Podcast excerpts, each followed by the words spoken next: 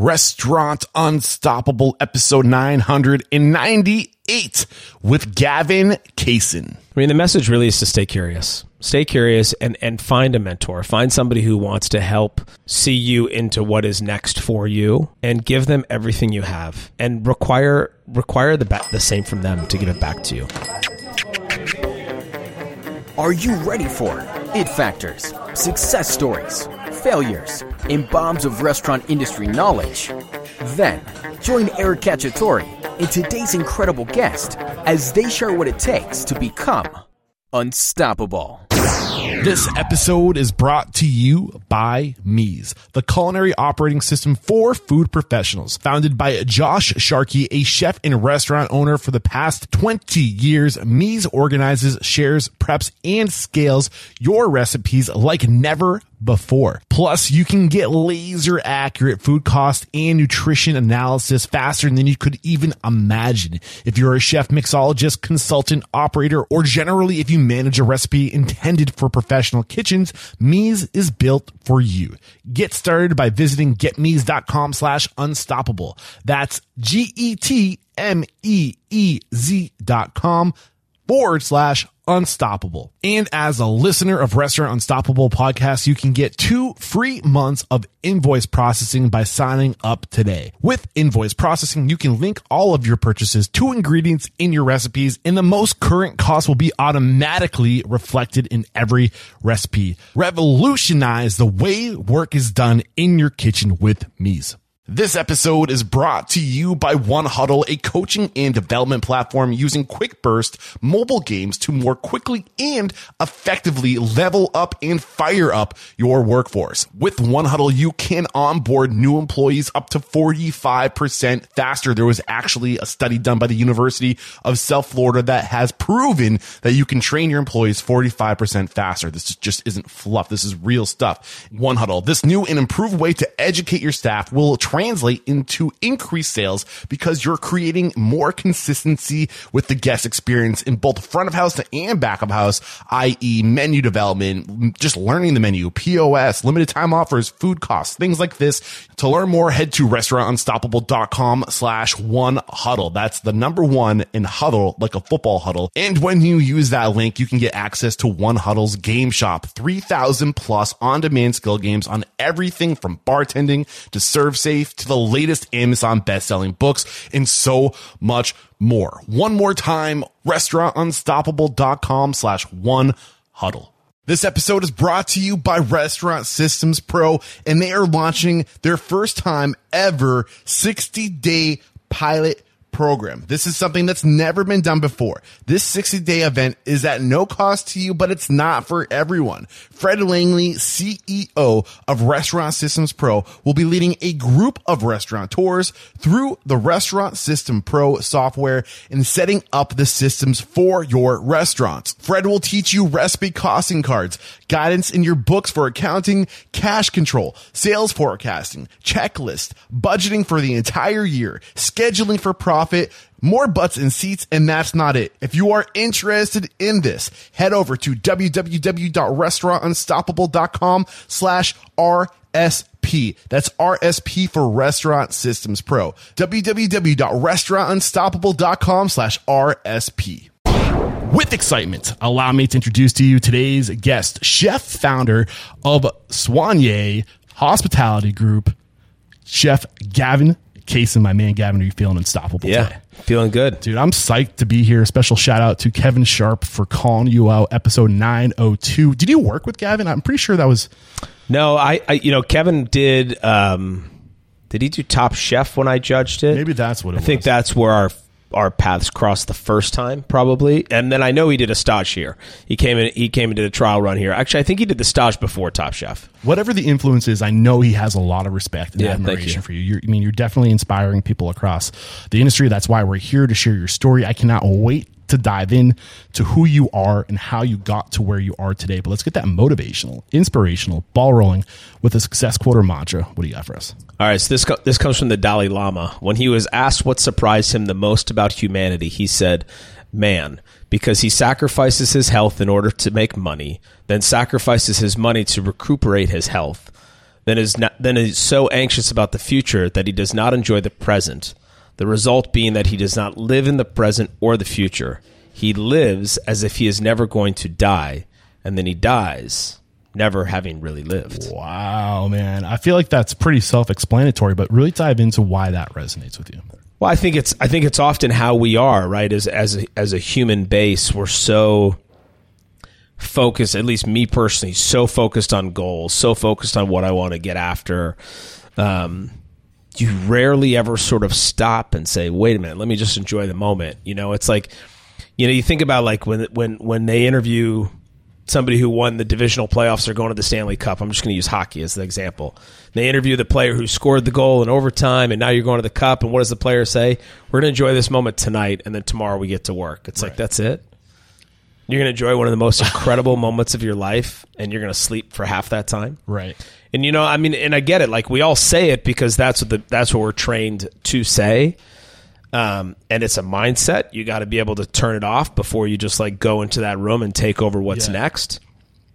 But I do think that you need to like take a step back every once in a while and be like, man, this is crazy. We built this. Right. This is what we have right, right, now. This is this is we should be excited, dude. It's that prefrontal cortex. It's our biggest yeah. strength and our biggest weakness because totally. it's where all that fear and that anxiety comes from of planning for the future and, and, getting ahead. And that's the one thing that we can do as humans that's unique is we can think about tomorrow today. Yep. and that strength is huge because it lets us plan and strategize and and bring people together that we need to to execute the vision. But at the same time, we're constantly living in that area of the future, and yeah. it, it, and it's so important to be here right now. Yeah, I mean, you got 40, 50 thoughts a minute. Yeah, and this is right? exactly why I had Tom Sterner on the show recently. He, the author of The Practicing Mind, fully yeah. engaged, and it's just a thought to teach people because it's a skill. Yeah. It's a practice to yeah. learn how to let go of all that and to be present. It's not easy to do. So awesome way yeah. to get this thing started, man. Yeah. Uh, can't wait to dive in further into how you got to where you are today. But where does it make sense to start, man? Take us, take us to the beginning. What is the beginning for you? Well, I mean, beginning really was, you know, here in Minnesota, I was working, I was working at a Subway, um, you know, summer job, got nothing to do really besides be an idiot in the summer. And I was, you know, 15, 16 years old. And so, uh, just working with a bunch of my buddies at a Subway and this gentleman moves in next door. He opens up a, a fast casual, uh, restaurant called Pasta Time.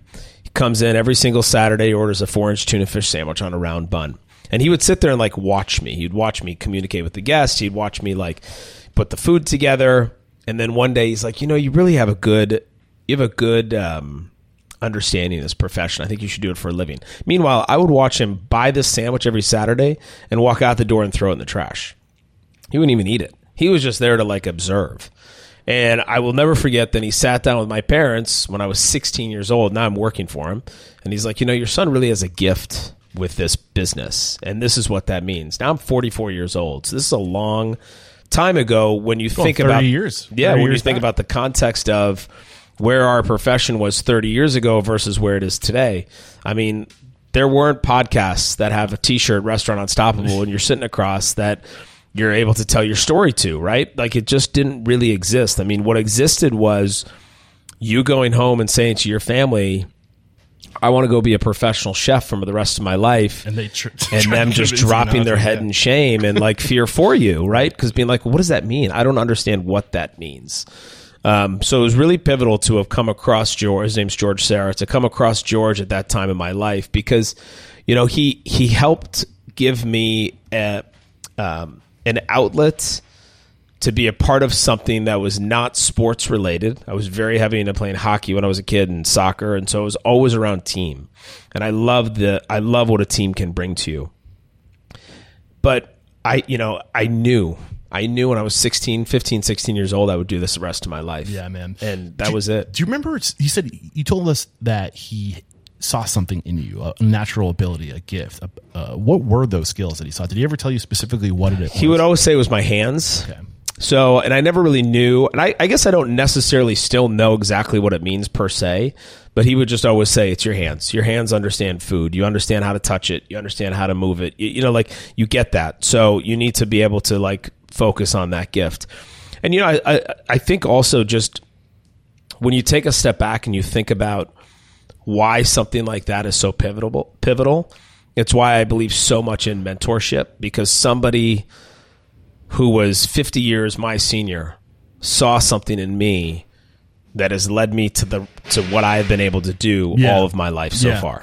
I have a working theory that this is how we find our passion. I think that it is so important that we have a role, have a responsibility, responsibility in our tribe to contribute something Yeah. that we are constantly sub- subconsciously aware of what people recognize in us because that guides us. That tells us where we should go. So if you see something in somebody, give them the clues give them the hints let them know that they have something that and not everybody can do this not everybody has what it takes to be successful in a kitchen or to be successful in the front of house like it, there are special people that are carved out to really make a career in this and they don't know until somebody says something to them until somebody makes them aware like you're better at this than most people because we're very bad Yeah. at being self-aware especially Yeah, when we're well, young and it's ego, right? I mean, at the end of the day, I think a lot of it comes down. I mean, just, I mean, even if you take cooking out of it, like you know, you go fly an airplane. You get on an airplane and somebody's flying the plane, and uh, and somebody checks you in, and then they take your baggage. It's like you come across incredible, or not, but you come across amazing customer service somewhere. And that should be recognized. We're so we're, we're so often trained to point out what is not correct Yep. that we haven't trained ourselves to point out what is correct and so we sort of live in this negativity all the time and and our ego feeds that negativity instead of us taking a step back and be like man you're really amazing at what you do and i just want to take a moment and say thank you and i appreciate that. and that it feels so good if It it's- does. it's so important it's one of those it's literally a human need to be seen yeah And when you do that, that's what you're doing. You're seeing somebody for their value, their worth. It's there's a great children's book called how full is your bucket and i've talked about this before and i, I, I love i love this book. And it's literally about a, a grandfather his two grandkids coming downstairs to have breakfast. The granddaughter's in a great mood. The grandson's in a terrible mood. And he's coming down and he's like you know crabby at breakfast. And the grandpa notices and says like listen if you help your sister you'll fill a little drop in your bucket that sits above your head. A drop of water will go into that bucket, and then in turn, it'll go into her bucket. So the whole story then obviously shows this illustration of an actual bucket over this little boy's head. So he goes to school and he sits next to the kid that nobody sits next to at lunch. He looks up, he sees a drop go into his bucket, he sees a drop go into this other kid's bucket, and he starts doing all of these good deeds. And what he realizes at the end of the day, all the good deeds that helped others ended up filling up his bucket and overflowing it more than he ever expected, and it sort of pulled him back. He's like, "How full is your bucket?" Yeah. I love it. yeah, I love this man. Great way to get this thing started. And uh, you ended up going to culinary school. Yeah, was that? Yeah. It, did your mentor George steer you in this direction? Yeah, we always thought it would be the right the right opportunity. I mean, I, I was pretty pretty gung ho about getting some sort of a formal education and understanding what what this profession looked like besides just being in a kitchen. Um, I think kitchens have changed a lot from then until now.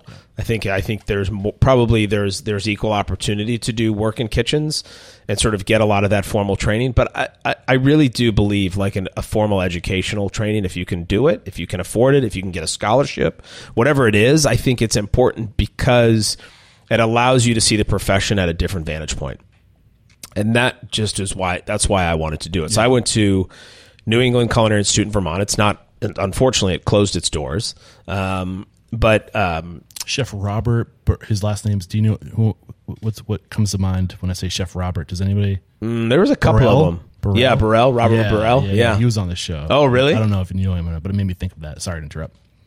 Yeah, I'm trying to think if he was an instructor for me or if he was at the Burlington. There was two campuses. Okay. There was one in Montpelier and one in Burlington. He might have been in the Burlington campus. Got it. Nonetheless, um, it was it was it was a great it was a great opportunity. You do six months of school, then you do six months of an internship, which could be national. Six months of school, and then six months of an internship, which can be international.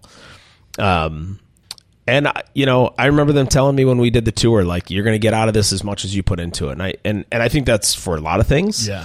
Um, but it sort of set me straight, and I really needed that. You know, I went to college. I went to University of Wisconsin Oshkosh for a year. I gave that a shot. I just didn't have the, I did not have the stamina, the grades, or the care to even be there. And I, it, like I told you, I knew when I was 16 I'd do this the rest of my life. What did your parents tell tell you when you told them this is what you want to do? Because it sounded like your your mentor tried to sh- steer you down this path earlier. Did you get resistance?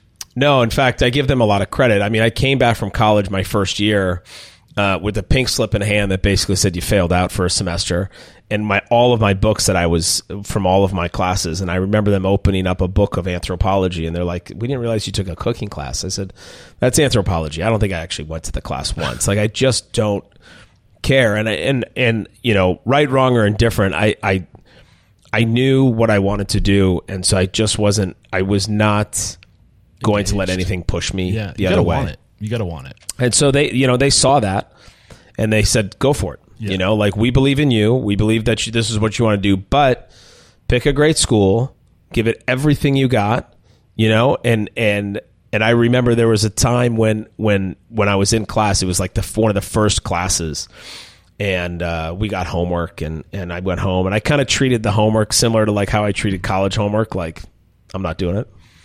And I couldn't fall asleep.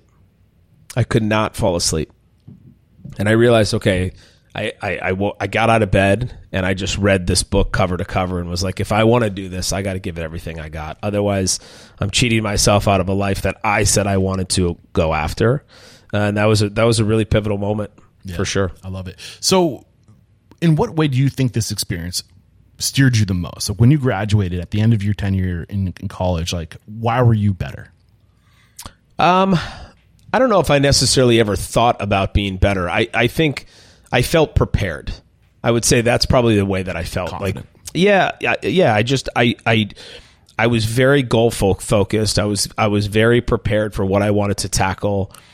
I didn't have a lot of fear. I mean, th- there is a gift about being naive. And I and I, and there's a gift, and, and there's a gift to being young and going after things. I mean, we you know, I really don't love seeing the awards come out and say like, oh, are they the best under 30 or the best under whatever these ages are? Why? Well, because I think that it drives us in a different way. I think I think we we if you're only going to achieve that, it doesn't mean that you're not better at 31. Right? So it's like if you get that and I've won a majority of all those awards. so it's not it's not not to say that I didn't want to go after them and get them, but it also made me self-reflect and say, well, like wait a minute, where am I now? Now that I've won all those, where does that where does that put me? Right. And and What ha- next? yeah and like how do i drive towards that and how do i continue to show my worth and how do i you know how do i sort of feed what this is Was that think, important to you early in your career to get this, these awards? no i think what was important was setting the goal and getting it you know and i'll give you an example Setting the goal of, of getting the award? of getting anything. Okay. Whether it was working at a restaurant or being associated with uh, a group of people and restaurateurs, whatever it was. But I'll give you an example. Like in 2000, I think it was 2000, I was an intern at Domaine Chandon in Napa Valley, and uh, a friend named Abby Martinez and I were working together in that restaurant. And uh, I really wanted to be on the cover of Food and Wine magazine. I wanted to be a best new chef in America. They named 10 every year. It was a really important goal for me. And I think that the reason that it was an important goal is because I, I read about chefs in that magazine who I who I knew, who I had respected, some who I had like grown up cooking with and really saw how they how they sort of messaged the way they were in their career. Um, and it was respected among the industry and I loved that. And so I took the magazine and I ripped it in half, gave Abby the word wine, and I kept the word food. And I said, just keep it in your wallet.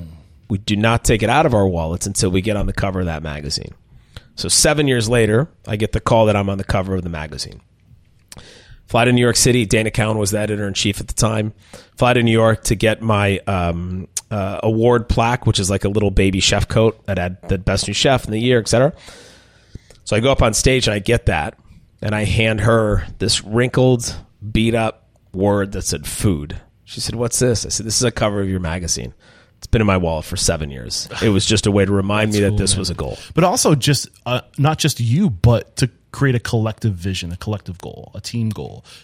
Everybody on the team has to be going to the same place. Yeah. and and sharing those goals Yep. is so powerful. To Yep. do it with other people, to hold you accountable, to remind you like I'm not alone, right? And to you need a team. You can't do it alone. Yeah. Uh, so I love that part of it too. And it's it's interesting that you started talking about this because I I kind of I share that sentiment that you have where there's a lot of people who who hold this goal to to win an accolade or get Mm-hmm. an accolade.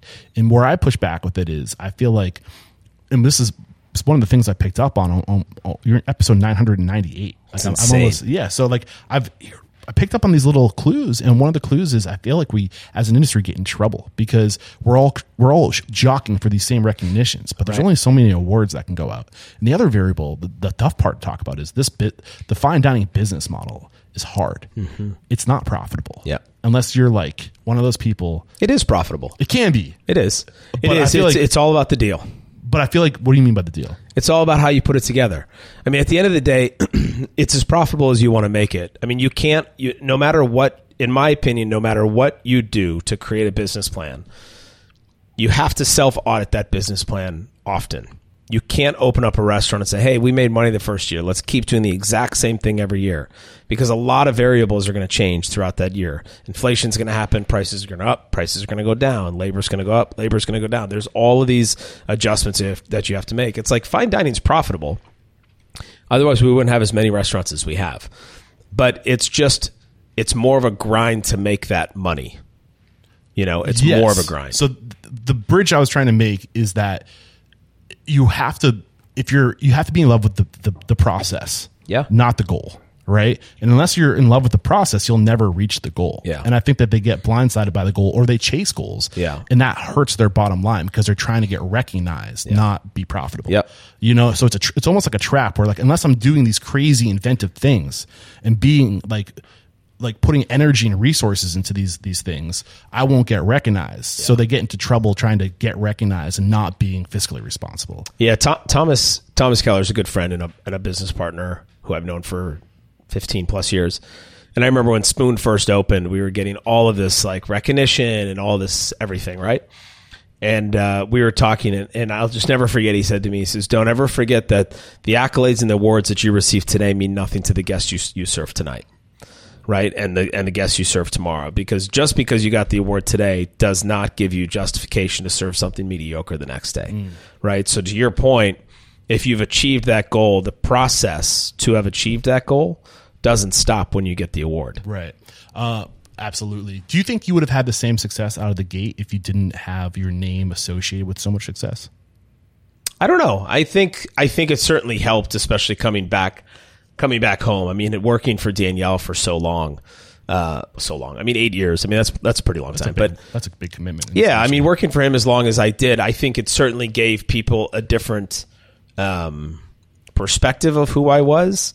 Um, I think that there's a negative and a positive in that. One, they didn't know who I actually was, and so there was sort of this cloud of who I was around me, and then there was me. So you have to kind of like manage that a little bit too. I didn't read a lot of the stuff that came out because I didn't want to believe it one way or the other, whether it was positive and or negative. It didn't it couldn't make a difference to me because to your point it, it would sort of distract my process um but i think certainly going after and working for the people that i worked for i think it definitely set Yeah. me up That's a good segue into how do you think you got set up? Like, if you could just hover over your career from when you graduated the culinary, uh, the New England Culinary Institute, to, uh, you know, just before opening, uh, stable. Sorry, um, so many restaurants going through my head. Uh, Spoon and Stable. yeah Um, 2014. Like, what were the most pivotal points for you in your career? Like points of evolution. yeah i mean i i would say that you know when i when i moved to switzerland which was in 2000 i think Was this part of the program? It was. It was my internship. Got it. So I moved out to Switzerland. My dad was doing business there a lot, and so I moved out there um, because I was curious and I wanted to know what's it like to work out there, what's it like to live out there, what's it like to learn a totally different language that I don't know how to speak or understand, and work work in an environment. Excuse me. Um, but my my point is is like that sort of set me up to where a lot of my life has led me, which was I I I really leaned into curiosity. I didn't lean away from it. I didn't lean into comfort. I leaned into the opposite of comfort. And when you lean into the opposite of comfort, you put yourself in a position um, that opens you up to something you never thought you would see before. You know, which is there's a lot of there's a lot of digging deep as to who you are, to what it is that you want, um, why you want to get that, et cetera, et cetera. So I spent a lot of time alone in those months and in those years with myself, trying to figure out what it is that I wanted to achieve. And so the curiosity just always sort of drove me, you know, and then and then you know, fast forward to from 2000. So then I spent some time in London, and then I moved to San Diego. I think we moved to San Diego in 2003. Um, and then I became the chef of this restaurant, El Bizcocho, in San Diego, which honestly was luck and universe colliding at the same Were time. the executive chef? chef de cuisine. Okay. Yeah, so there, there was an executive chef for the hotel. Uh, I started out as a line cook, and then I moved my way up to sous chef, and then our CDC was uh, moved on from the establishment, and so my curiosity and and my naive, you know, no shits given, walks down to the food and beverage office and sits with the director and says, "I think I'd be a great person to be your CDC." That's awesome. At 24, and he's like, "What?" How'd you convince him? I just said, come up and do a tasting. You know, I'm like, listen, we can sit at, we can talk all we want, but let's taste the food. Let's see what we want. And uh, you know, I listen. I his, his name was Stan Kaminsky, and and his boss was a guy named Rick Manser, and both Stan and Rick gave me, they gave me an opportunity that I that I just didn't appreciate as much at the time because I didn't even know it was such an opportunity. I, mean, I was a 24 year old kid who had never run a kitchen, you know, and and and I mean, they they certainly could have been like, listen, we're going to hire somebody else. We're going to promote from within. We're going to do this and that. They took a chance on me. But that, again, I think that's where the ignorance is kind of bliss. you know? 100%. Like if you if you if you know, then you might not take the risk. And also, when, once you get into it, you know how hard it is. That that realization, that awareness of the difficulty that you're signing up for, Yeah. might be enough to talk you out of it. So I, I- agree 100 percent that it, sometimes it's good not to know. Um, what was the what what was it in you, your curiosity that brought you to this restaurant?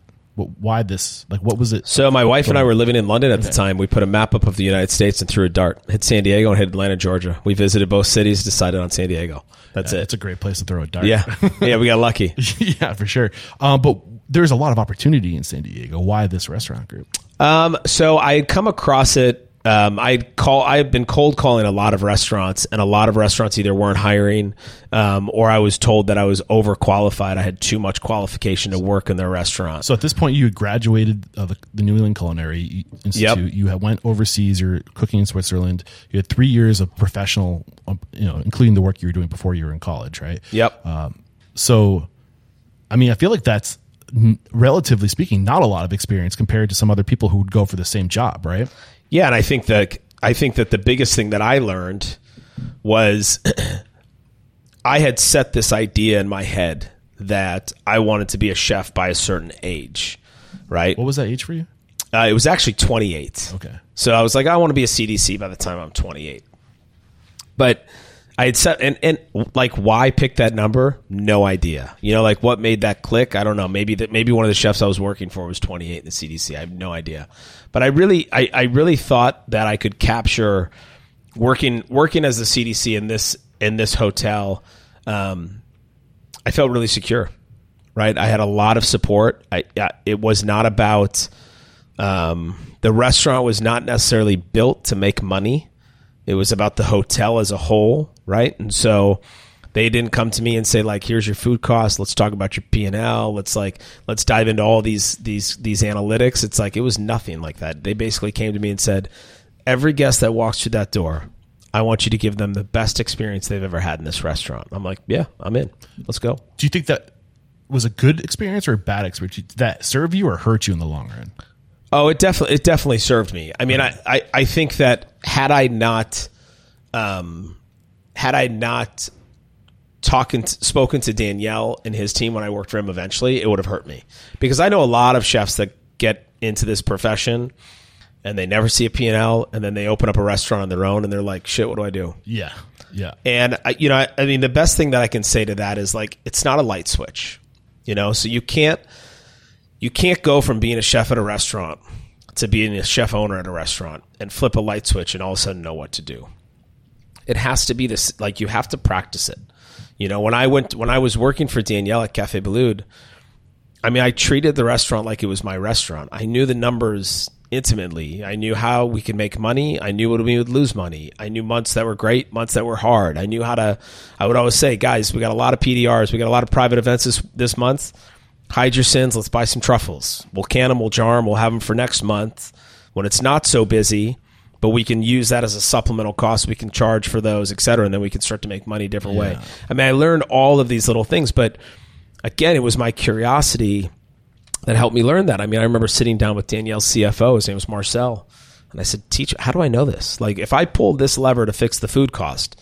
When I pull that lever down, what happens over here? Which levers go up and down? What's the what does that mean? Yeah, yeah. You know, and and because it's all trickle down economics. Yeah, man. I want to pull back layers on that, but I, I don't want to just skip over your experience in San Diego because I'm sure there's something there. Because you went from being a line cook uh, Yeah. to the chef de cuisine. Like, Yeah.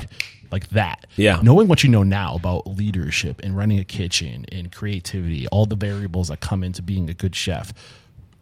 Who were you then versus who are you now? What did you have to learn then? And what did you learn in that process? Man, so much. So the first one of the first times that I was working as the CDC, there was a young cook in in Garmager, and and he was chopping chives, and they were so bad, and I got so mad, and so I reacted to him how I had seen my chefs that I worked for in London react, which was jump on the counter and stand on the chives, right, and just like tell them they're garbage, throw them in the trash.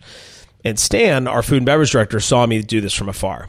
Now, Stan had a choice. He could have pulled me into the office right there by my arm or my ear and chewed me out. Instead, he, he, he taught me a life lesson.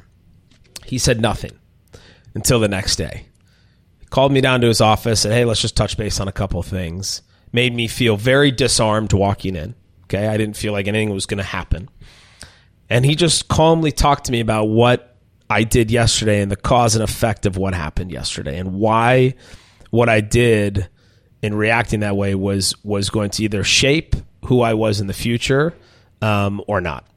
And it really was a very, very um, life changing moment because it made me self reflect like, wait a minute, wait a minute, wait a minute.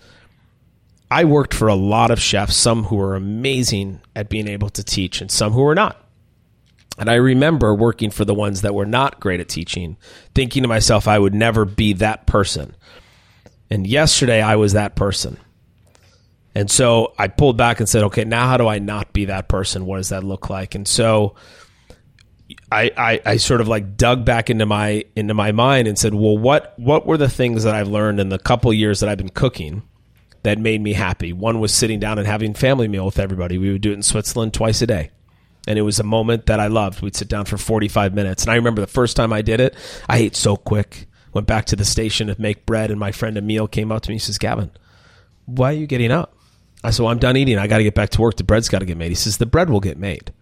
This 45 minutes is for us. Mm. This is where we connect with each other on a level of friendship, not work. Right. So we eat for 45 minutes. We have coffee. We read the newspaper. We talk about life. We stare at the Swiss Alps and the French Alps. And we walk outside of the garden if we want some fresh air. Yeah. And I'm like, what? Yeah, I think that's kind of where like like the United States culture or like uh, extreme Western culture really kind of got unhinged, where we're just go go go all the time. We forgot to be present, right? Yeah. it's one. It's kind of like one that, that lesson we learned earlier, just Yeah. uh, how we open today's conversation. Yeah, right. That, exactly. That. Um, any other key points of evolution during this time working in San Diego with Stan? It was a Stan and Rick. Yeah. Yeah. I mean, the, the team of cooks that, that I was working with, I still stay in touch with the majority of them. Um, I mean, we, we were so, we were just so young and so, um, naive, man. We had no idea what the hell we were doing. And I mean that like in a really positive way. When I when I say that sometimes people are like, "Wow, what mean you had no idea what you're doing?" It's like, "No, no, no. Like we had no idea what we were doing. We went to work every day. We made a menu and then we would stick with the menu and we would taste it. We would taste it off of one another. We'd go out to the dining room. We'd talk to the guest. We'd listen to what the guests have to say. Then we would adjust the menu. We would adjust the menu. And what we did is we had no idea what we were doing, which meant we also had no ego. We didn't walk into that restaurant and say to ourselves, no, no, no, I'm the chef. Yeah. This is what we're putting on the menu. It was like, no, no, no, let's figure this out together. And as a group, we would go surfing together. We'd go to the markets together. Um, and I still stay in touch with the majority of them because it was such a powerful place to be. We would sit down every single day and put a tablecloth over a stainless steel table and we would eat lunch. How did that group approach affect your creativity? Uh, greatly, actually, because you finally then don't feel like you're alone in the creativity, right? I think that we put a lot of pressure on ourselves that if I'm not the one coming up with the food, someone's going to figure that out, figure that out, and then I'm going to have this I mean, it's imposter syndrome. Yeah, yeah. And I mean, beyond that, I think you're opening yourself up to the collective knowledge. Of course. Like, why be one person when I can be four people? Yeah. Right. And, And you're all, yeah, and you're also learning about how to manage that. Right. Because there are going to be people that come to you with ideas that are not good ideas. Right. And so that's a test for you. Now, how do you manage telling somebody who thought so deeply about an idea that's just not a great idea and it's not going to work for that restaurant? How do you approach them and say to them, like, I love the thought process. I don't think it's going to work here, and this is why. So let's take your idea and let's just shift it a little bit. Let's think about it a little bit differently because the end goal is we want to hit this. So in order for us to hit this, we just got to shift your idea a little bit. So go home and think about that shift and then come back. Let's talk about it again. I love it. Um, I think we can move on to your time at Daniel. Um, how how long were you in San Diego before coming back east? Um, I was there almost five years. Five years. It was like four and a half years. so something. 2007. 2013, or sorry, 2003. And then I moved to Daniel in 2007. 2007 because you got James Beard Rising Chef Award in 2008, yeah. So, um, so again, take us like what? Why? Why Daniel? Well, like what? What was drawing you to this restaurant? So much. So the first, so he, he wrote a book called Letters to a Young Chef. I don't know if you've ever read it. I haven't read it, but I've heard of Okay. it. So I read this book when it first came out, and I remember saying to my wife at the time, "I'm like, I got to work for this guy. If I if I if I just can work for, if I can just work for one more person before I open my own restaurant, I need to work for Daniel." What was it about that book that made you say this? I think it was really I, you could read in the book and you could like feel in the book the way he is as a mentor and the way he is as a teacher. Um, somebody who's not driven um, by awards and ego and accolades, but is really driven about teaching the next generation to make them better. And I could feel that. And so I said, I'm going to work for him. So I did, listen, I did a lot of crazy shit when I was younger. And one of them was like, I would write letters to every famous chef in America. I would write Christmas cards to them. wow, dude. Um, they didn't know me. I didn't know them. I'd never met them, but I would send them Christmas cards every year. Charlie Trotter, Daniel Boulud, Thomas Keller, you name them. Every single one of them would get a Christmas card from me. Ironically, you're partners with some of these people. I am, but I was just in my mind. I was like trying to think, like if I can put into the universe that I want to meet these Yes, people dude. someday, maybe it'll you're happen. manifesting that. You know, I mean, Charlie, as an example, he, the first year I wrote him a Christmas card, and then I'll get back to Daniel. Yeah, yeah. He sent me every book he ever wrote and signed them Jesus, as a gift. And then what's wild is we became pen pals. I mean, we were friends, but like literally every time I was in a national magazine or newspaper, Charlie would cut it out like a proud father and he would staple it to a letter that said congratulations. and That's then he would sign his name. I mean, I have all of them. It somewhere. blows my mind that people like Charlie or Thomas Keller. Um, was it Charlie Trotter or Char- Thomas? Charlie, Charlie did that. Charlie did that. Yeah. People like Charlie. Like I've seen the documentary. That guy was nose down. Yeah. all the time. Yeah. but they still find time. You It always do. blows my mind. Always do. to to do to to have a pen pal. Yeah. you know, like Yeah. how time consuming must that Yeah, be? it was crazy. And I'm sure you're not the only person that like. Exactly. I knew a big part of his story is he loved writing letters. He did. That was a big part of his relationships. Yep. And dude, to, to be in that circle at such a young time in your career, but why crazy. did it happen? Because you took the initiative, because Yeah. you put it out into the universe. Yeah. I could be way better about this as somebody who reaches out to people to interview them, but I still feel like I could be way better about reaching out to the, these big names. I don't know why I don't, but that's inspiring for me. Well, I think we just don't because we're afraid of rejection. Right. Like you know, and Who- it's like for why me, me? I was 24 years old, 25. I'm writing them Christmas cards. If they don't read the card, I have no idea. Yeah. But just opening the door and doing something in a, in a, Anything. in a time where a handwritten letter is so personal Yeah. and so romantic in a Yeah. way, I think that it, it's just a lost opportunity. You know, Yeah. like if you just take the time to be pa- present and to, to, to extend the, like, to open the door. But anyway, so So, I, so Daniel, speaking of, I write Daniel a letter in 2005. So the rest, so El Bizcocho and, and Rancho Bernardo Inn, they they allowed me to do stages around the country. So I could do two or three, I can't remember. Maybe it was three stages around the country, anywhere I wanted, and they would help fund that, just to help me with education. You know, I was a young chef. I I, I needed to see what else was out there. So I write Daniel a letter and I said, um, you know, that I would like to work for him for a week for free. I, I'm there to observe. I just want to see like, uh, how does his kitchen work? How does his leadership work? How does his creativity work? What's funny is that everything I wanted to see, it's like, dude, you're not going to see that in a week. But nonetheless, I wrote the letter. I fly out to New York. He accepts me for the stage. uh, so I started on a Monday. Daniel was not there Monday and Tuesday. He was in out of town somewhere. He's in town Wednesday night. The King of Spain's in for dinner. Daniel's there. I work the rest of the week with him, and then Saturday night, he and I sit down and we talk in his office, and it was a really powerful conversation. I mean, you're talking about somebody who, in my mind, was a top three in the country, top five in the world For sure. for what they're doing. Yeah. Right. And he spent hours talking with me.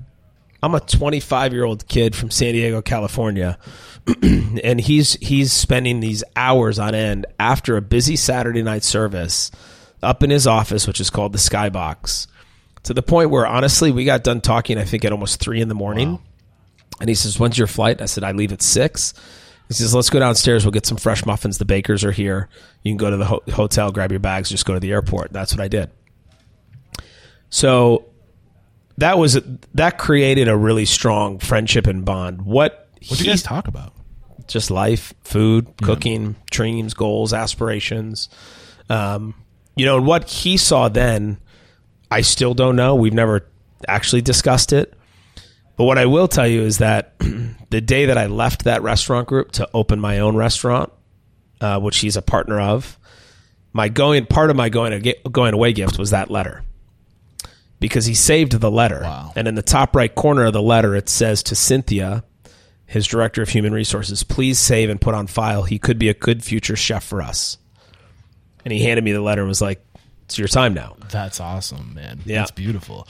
I have so many questions for you. It's hard to pick a direction. So, so you write. I'm, I am curious. Where did you learn about this idea of just writing letters? Who who put that in you? Where did you learn about the, that power of, of almost manifesting your future? I don't know. That's a good question. I've I've always been somebody who likes to write. I journal a lot. I still do. I always have. Um, I think it's just it's always been a way for me to get what it is in my head um, out of my head. You know, and and it's always been a way for me to um, really think through the problems. You know, I think often you can't control what you can't control Yeah. and and I still to this day have to stop myself and be like, okay, I know you're pissed. I know you want to go off the deep end, but you cannot control what just happened. So you got to figure out a different way to compartmentalize that and to to to reject what you what you want it to do to you. Yeah. Right? And Yeah. find a different way because it's not going to work. Well, writing it down is almost like giving birth to your ideas. It's Yeah. kind of a weird analogy, but like when you have an idea, it's still in you. It's it's it's only reality for you. Yep. Right. But when you get it out, when you write it down, it becomes reality. For, Yep, Like it's there and it's not lost. Right. Yeah. And, uh, I think there's just it's it's manifesting. You know, Yeah. it, it's, there's tons of power there. And the other thing that I think really stood out to me too that I want to resurface is we don't take time anymore. To, to have long conversations with people, Yeah. and the power of just sitting down, Yeah. and having a long conversation with Yeah. somebody, sitting across the table, making eye contact, Yep. listening, Yep. learning, sharing perspective. And that's one of the reasons why the show is two hours long now. Yeah. Because like I couldn't get done what I had to do in an hour. The, the universe was telling me I need to do this in an hour. you Yeah. know? Yeah. And I was like, screw that. Yeah. Like, I need to like Yeah. get to know these people, and so much can come from just taking time. Like, would you have gotten that opportunity if you, you know, if he didn't take the time to get to know you? You know, No, and I- would and it- he have benefited from Yeah. your success? No, and I don't think, and I and I don't think we would have been able to. I mean, if it would have been a, hey, thanks for coming and do this Dodge for the week. Good luck in San Diego. Shake your hand. You're gone. Yeah. type of thing. My my life would be different. Right. You know, it just would be. I mean, I don't know. I mean, I was pretty gung ho about wor- working for him. Right. So I was always in his face about stuff and just asking and chef, what do you think about this? And I'm I'm working, you know, and then. And then what ended up happening was is 2007 was a really pivotal year of my career get because it was the year that I won Best New Chef in Food and Wine magazine. And then I competed for Team USA for the Bocuse d'Or cooking competition in France. Did Daniel run that? He does now. Okay. Um, but we, we, we had nothing prior to 2008. So when I competed, I was the last American to compete under a non organizing committee. Got it. So I put myself in debt a lot of money as a result. 2008, Mentor, which was at that time called Bocuse d'Or USA, was founded by Daniel Boulud, Thomas Keller, and Jerome Bocuse. And so now we all run it together. I'm the president for the team. Thomas is the president for Mentor, and Daniel is our chairman. So it's it's wild. That is wild. Um, and you know it's it's it's interesting because you know that that whole idea of like what what I wanted to go after and what I wanted to see it, it it all kind of happened in 2007. You know, after Bocuse d'Or, I did a show on Food Network called The Next Iron Chef. And I remember going on set, man, and like Michael Symon's on set, and and Traci Des Jardins is on set. I mean, it was just like Chris Cosentino, all these people, and I'm like, fuck, I've read about all these people. You know, like what am I supposed to do? Um, but then Daniel called me, and I said, you know, I'm really, I'm really itching to leave San Diego. Um, I think I have two options. Option one is I open a restaurant here and I stay, and option two is I leave San Diego and go work for somebody. And I'd like to do the latter, and I'd like to work for you, and I'd like to work in New York City. And he says, okay, I don't know if I have anything yet, but we, we were able to find a position uh, to be the executive sous chef at Restaurant Daniel. There was an opening, a shift, I can't remember. Long story short, on that part, is that three days after we had that conversation, his chef de cuisine at Cafe Boulud resigned. His name was Bertrand Chemel, and he was moving to Virginia with his family. Daniel calls me and he's like, change of plans. Yeah, good timing. You're CDC. That's so you went straight from a CD from working at a different restaurant. Usually, I'm surprised because I've noticed that with, a lot of these restaurants like Daniel, uh, French Laundry, no matter who you are, Yeah. you start at the very bottom. I was the only other person besides Andrew Carmellini to come in as a CDC. Did he ever tell you why? Um, not necessarily. I don't think he ever really told me why. I think it was just for him a gut feeling. Well, you guys took the time to get to know each other. Yeah, like he yeah. had he had time to get the data, you to understand who you are. And I wasn't going to fail. So let's get into it. Like from the that, that from that conversation to your time, your tenure there, eight years. Mm-hmm. What was that evolution like? What I mean, it must have been hard for you. I'm imagining to go. Uh, that's a big. That's a lot to Do you Yeah, it- realize it- what you're getting yourself into? Yeah, no, zero, zero idea, Again. which is exactly why it makes sense. I mean, I remember, you know, I moved to San Diego or New York. I was 28, I think, when I moved there and got the job. Um, yeah, because I turned 29 basically the day after the I got the Beard Award, or something like that, or day before, or whatever. Um, but yeah, it's you know I didn't necessarily knew, know what I was getting into. What I knew was I was taking over an iconic restaurant that up until that point didn't have a lot of chefs. But what I will say is that like my first week into being the chef there, the kitchen phone rang. Do you know the name Alex Lee? That sounds familiar. So Alex was the original chef de cuisine at, at Daniel at Restaurant Daniel. He's from Long Island, an amazing guy. Uh, you know, he's was he with Thomas Keller at 1st no, no. Who am I Lee? Am I thinking of somebody else? Corey Lee. Yeah, Corey. That's what it is. Um, and so Alex was a legend. And he was no longer working for Daniel. I think at the time, and I know now, he was working at a country club in New York or in Connecticut, or I'm not really sure where. But he was a legend. Like if you were working for Daniel, you always heard about Alex. Got it. So it's lunch service, kitchen phone rings. I pick up the phone. Cafe Kitchen. This is Gavin. How can I help you? Gavin, it's Alex Lee. I like stop. I'm like, oh my God. I'm like, chef, how are you? He's like, I'm good. How are you? I said, I'm good. He's got a really thick, he's a Chinese American, but he's got a thick Long Island accent, like thick. And he speaks, speaks perfect French. And he says, I'm just calling to wish you good luck. He says, this is going to be a really tough journey for you. He says, but no matter what you what you do, you're, whatever you put into it, you're going to get out of it and give it everything you got because this is the best guy you'll ever work for in your life. And I said, thanks, chef. I can't wait to meet you. He says, it'll happen someday. Have a great day. Hung up the phone. Well, how'd you feel after that? Oh man, I was on cloud nine. I mean, you know, th- what what shocked me was that like somebody outside of my circle paid attention and was like looking and saying like, "Oh, who's this young person now taking over for Daniel?" I didn't realize that was the first time I realized how big of a deal it was to take over that job. Right. And I think, again, it's a testament to the, the caliber of individual that's drawn to that type of restaurant where they take the time just to recognize and see people. He never met you before. He Right. had no, Right. he, had, he didn't have to do that. Yeah. But it's just, again, a testament to the character Yeah. of an individual that's drawn to, to restaurants like this. And it's great. It's funny that we're talking about this now because this week is Daniel's 30th anniversary celebration of Restaurant Daniel. I leave for New York tomorrow morning to go celebrate. That's wild. So we have a huge party at Daniel, and it's going to be all of us ex chefs and alumni and servers and everybody who's going to be man, there and his guests. And um, it's really a celebration for him, right? And for everything he's done. all he's done. I mean, Yeah. It's so incredible. Yeah. He is on my list. I Yeah. don't know if you can make it happen, but Yeah. I'm not going to put pressure on Yeah, yeah. Yeah, let's do it. Oh my God, that'd be amazing. But so get into what it was like. Like you, you, you get the call, you're Mm-hmm. Yeah. working. What, what was the challenge? Where was, where was there a challenge for you? Like, where did you struggle at that? Yeah, there was a lot. I mean, when I first got there, I took over a really tough kitchen. I mean, a lot of the guys had worked for Andrew Carmellini for a long time, and now Bertrand. And Andrew Andrew runs his kitchen really focused, really tight.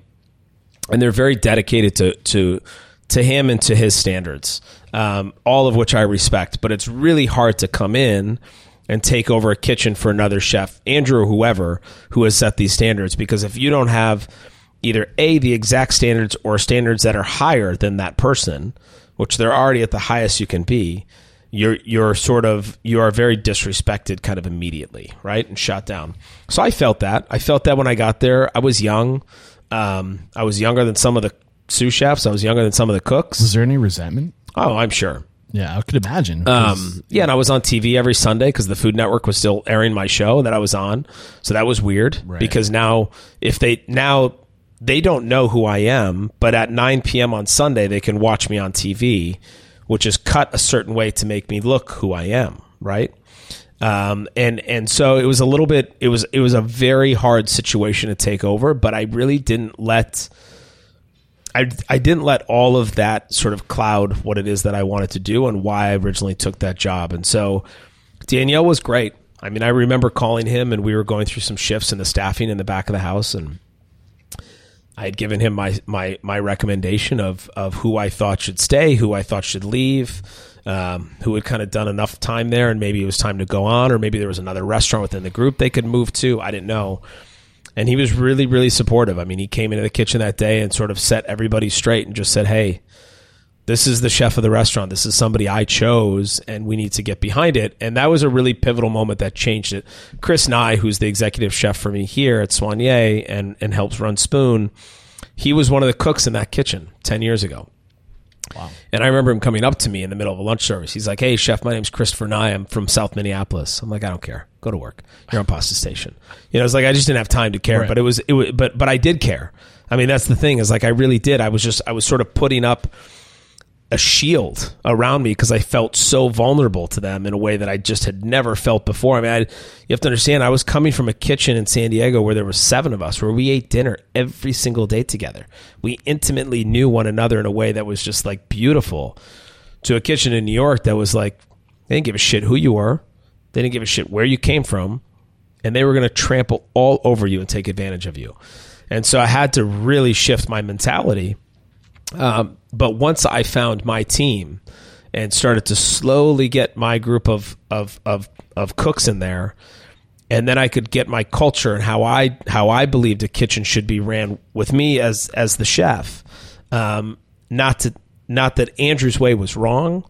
It's just not my way, right? And that's it's no different than a CEO taking over for another CEO. What happens when a CEO takes over for a company? Somebody gets fired immediately, Right. right? And and that's not because that person's bad at their job. It's like, hey, we're just changing the way this is all going to look. yeah. And so we need to sort of I need to set up this like this is chess. I got to put the players where they're going to go. And and I'm going to help control that.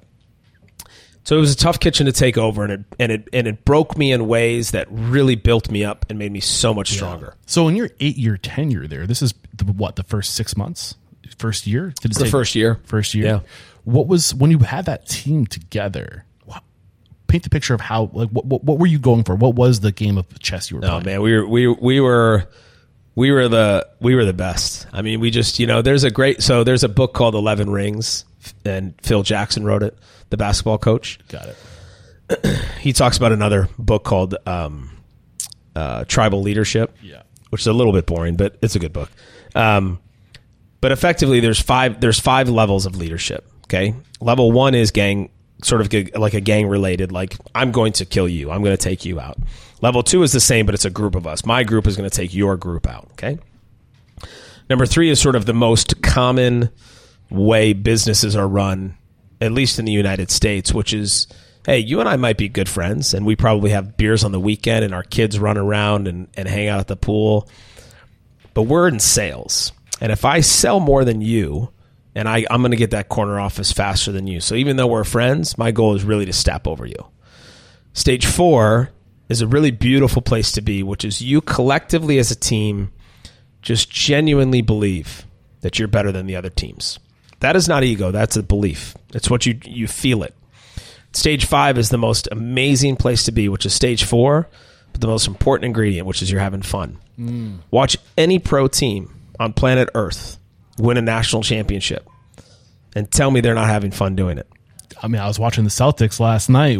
Tell me they're not having fun. They didn't win the national championship, but it was Game Seven. And Didn't they look were- hard. Oh my god, they they wiped they, they Yep. wiped the floor with the, Sixers, man. Didn't look hard. but uh, they yeah, they're having fun, man. and sure. that's that's the difference. Yeah. And so we we got to this position where we just we knew we were good, but we were having fun. how do you go from a four to five? I don't I don't know. I mean, it's it's I, I'd say I I'd say we were at that five for a little bit, and then we probably retracted and stayed consistently always at a four. Is it a point where your habit kind of takes over and like where you can get to the four and consist where like I feel like there's a level of stress getting to a four, but then once you get used to that, maybe habit takes over where you can be present and enjoy it, or maybe I don't know. I'm just curious. I think a lot of it has to do with drive. I think a lot of it has to do with like anybody can get to a four to a five, but once you get there and you recognize that you're there, to your point, how do you stay there? How do you stay? How do you stay consistent with that? Um, a lot of it's personnel. Who else is around you, and what do they want? What do they achieve? You know, we would have interns that would come and work for us, and and I would say to them every single time during the interview, I would say, "Listen, you don't have to worry when you work in this kitchen that anybody's going to yell at you or I'm going to be the this person that's not going to sign your internship papers. Look, when you come to me in 3 months I'm going to sign your papers. Just do the work that they've asked you to do. Do the work that we've asked you to do and you'll pass. Mm. But if you come in and you give this kitchen 90% of effort, they're going to give you 10. If you give them 98, they're going to give you 10 because you're just one intern more than they've seen the last three months. And for them, they're coming in every day and they're giving 150% every single day. And they want to give it to you, but they need to see that you want to give it back to They have them. to be selective because Yeah. they can't give their extra to everyone. They have to give it to the ones that deserve it. that well, it's not even deserved, but that want it. Want it. because it's not about desire. Got it. You know, it, it it's literally like I want to make sure that I am going to be with the right people, and I can tell you there are people who work for us as interns who are on national stages now and doing great things and have won wonderful things and have great restaurants and all these things. And I mean, you, I could see when they were 20 years old that they were going to do that because they came in with a different mentality, you know? And so, the, and, and I think also, honestly, like when you're surrounded with that many people that desire to be at a stage four or stage five, if you're not that person, it's a pretty self-aware thing to come up with and just sort of like stand around, stand up, you look around, you're like, maybe I don't belong in this room. I know I want to be a great chef, but maybe just this is not my room. And that's there's a lot of truth to that. I mean, you got to be in the right culture. Not everyone's meant to be with everyone. You got to find your people over time. Yeah. uh, get that perspective. Follow your curiosity, Yeah. like you've done, and, and offer yourself that perspective. But before we move on to Soigné and how you've built this, I, I have to hover over this idea of fiscal responsibility that it looks like you you got during your time with Daniel. Yeah. Um, because we mentioned your first experience. It was it was a restaurant that was an appendage to a hotel, and it's kind of an afterthought sometimes. Mm-hmm. But this is the first time where like the, the restaurant is front and center. The restaurant is your bread and butter. This Yep. this is you have to be profitable. So y- it sounds like you had a lot to learn in this vertical. So Oh what were those lessons? Give it like dive it like you started getting into it. Like if I pull from over here, how does that you know affect down the road or over there? Like what were the biggest lessons on fiscal responsibility they tell you? I mean, I think the big the biggest lesson was is that I knew no matter what, I had a safety net if we fell. And that safety net was a group of people that Daniel had employed, that was his executive team, that would teach us how to be better at our jobs and what we were doing. I realized early on, you know, it's it's it's it's often um, presented incorrectly that a chef is is is always behind the scenes and in the kitchen and prepping food and yes we are doing that but we also have to understand sort of that fiscal responsibility unless you have somebody else that's doing it for you. I don't i don't have that. I don't have i didn't have that right? We were responsible for our p&l at our individual restaurants that worked for daniel. But there were systems in place that would make sure we wouldn't fail. And so What were those systems you that you were that you first encountered with Daniel? Um, reading P and Ls. I mean, how do you read a P and L? You know, Kind you blows my mind that you were the chef de cuisine, Yeah. or the executive chef, can. Chef- It was the same thing. and that this is the first P and L that you see. Yeah. you know that's crazy. I mean, uh, it's just so common though, because you know, rest- restaurants in general, I think, are very secretive about those things because I think that there tends to be a feeling of like, if everybody sees the numbers but doesn't understand where the number go. Like what? Like if you look at a top line number, just make the math easy. You look at a top line number and you're like, wow, we made ten million dollars this year. And if you're making, make the math easy. You're making hundred thousand dollars a year as the chef, and you see the restaurant making ten million dollars. If if your first instinctual thought is, I need to be paid more money because of what I'm seeing top line, you're in the wrong business. Right. Because you're not taking a step back to look at it and say, what happens when that 10 million gets filtered out of everything that it has to go to and then what is the net? At a restaurant like Daniel. Yeah, or any any restaurant. exactly. Any restaurant in the country. Right. You know, and so I I do believe that perhaps I was able to go to the executive team in a way of like I just want to learn. I'm a sponge. Tell me everything I need to know to know to, to understand what this P&L is doing and when it acts the way it acts, how do I shift it? If you tell me the food cost is too high at I'm going to make it up 35%. How do I get it to 30%? What are what are those things that we need to do and you know, you learn all of those like little things like okay, well now we have buying power because we have 5 restaurants in Manhattan. We don't have 3 anymore. You know, now we have this, we have this and you're starting to learn all these things. You know, you're you're coding invoices. You're you know, you're doing a lot of work that people just do not see. So, what is the biggest takeaway from that? I know there's so many variables that can influence the P and L, but like, if if there was one major takeaway that you can pay forward to somebody listening to this that you weren't doing before this experience, what was that? I'd say probably the biggest takeaway is to look at the big picture of it. I think you know when you look at your monthly P and L, or in some some restaurants look at it weekly, probably too, uh, or monthly. There's going to be months that you're going to make money. And there's going to be months that you don't make money.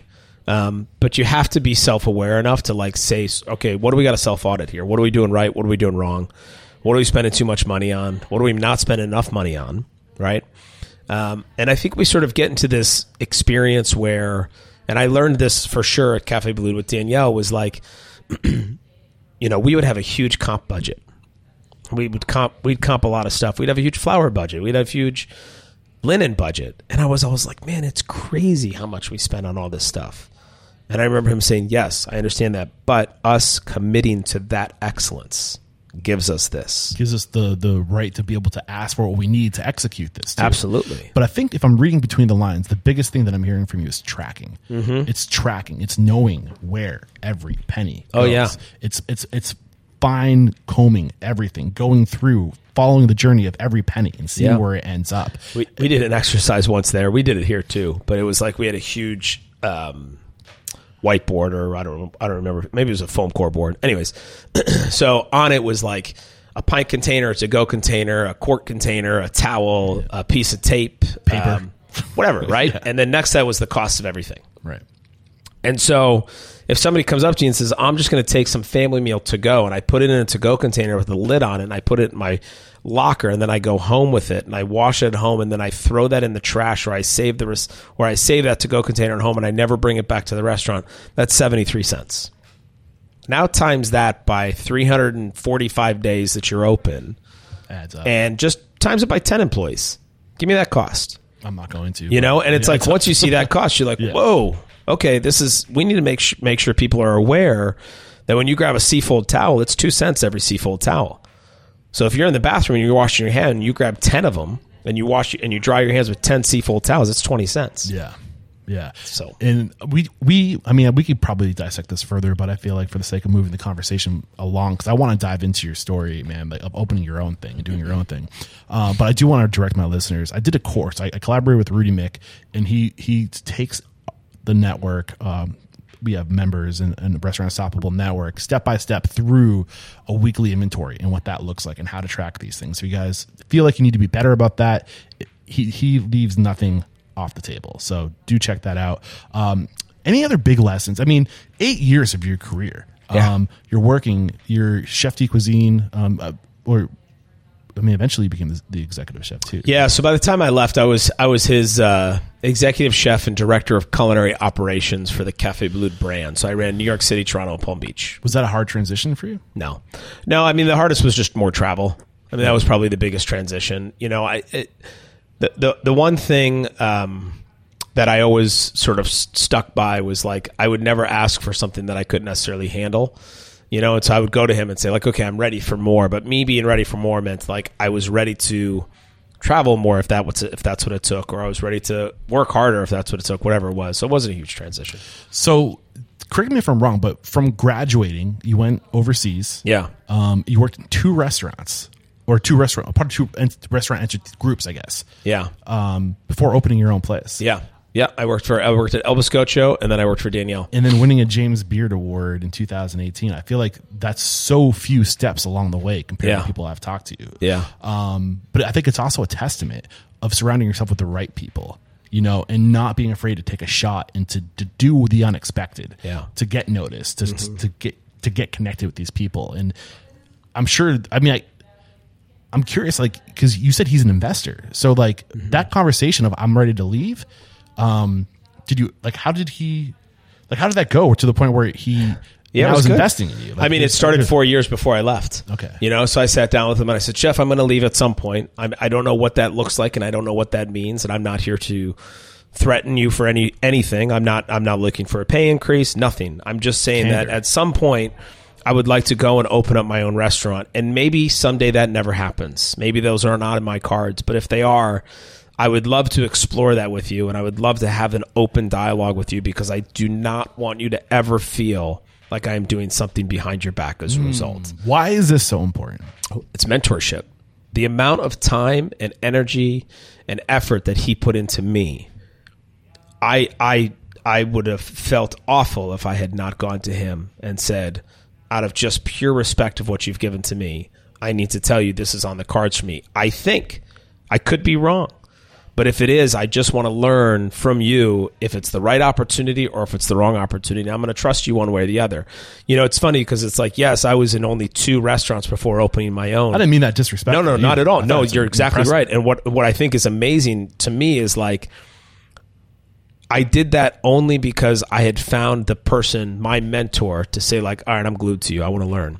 And what I think, person, too. Yeah, and I th- I think what we get, I think that we get into harm's way when we think to ourselves, "Okay, I've been here for a year and I haven't moved off a fish station. I got to go somewhere else." Right.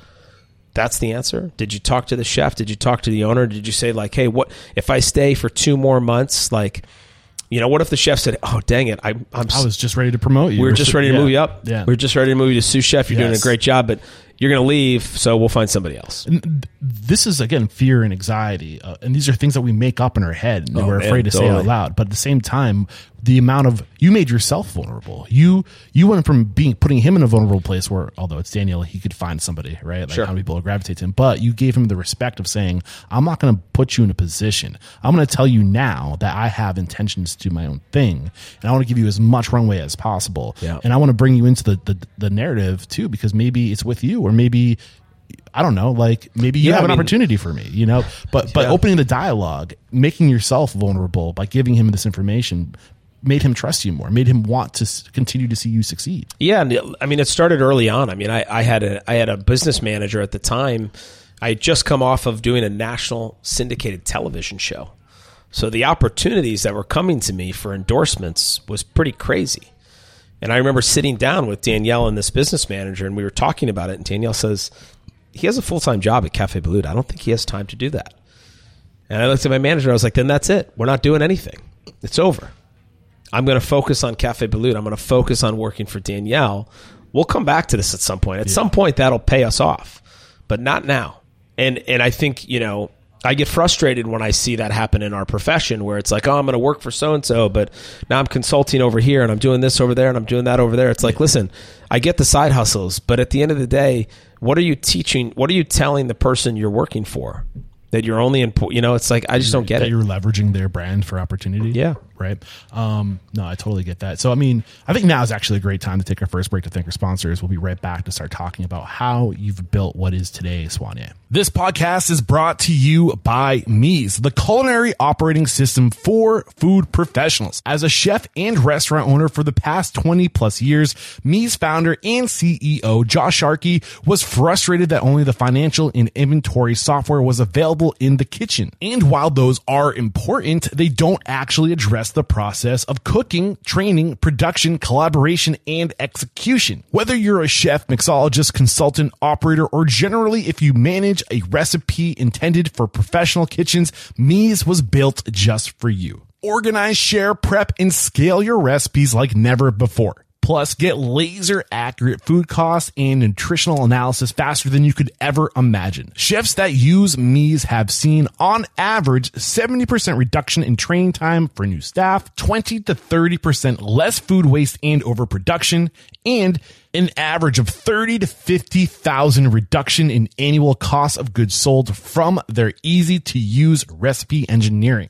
Part of the magic in Meez is a built-in database of thousands of ingredients that have been tested by Meez chefs and registered dietitians to ensure all the yield loss when you prep an ingredient as well as the unit conversions from volume to weight to pieces are built in, not to mention automated allergen tagging to ensure you have a consolidated view of allergens and nutrition. Get started by visiting getmeez.com slash unstoppable. That's G-E-T-M-E-E-Z dot com forward slash unstoppable. And as a listener of Restaurant Unstoppable podcast, you can get two free months of invoice processing by signing up today. Revolutionize the way work is done in your kitchen with Meez.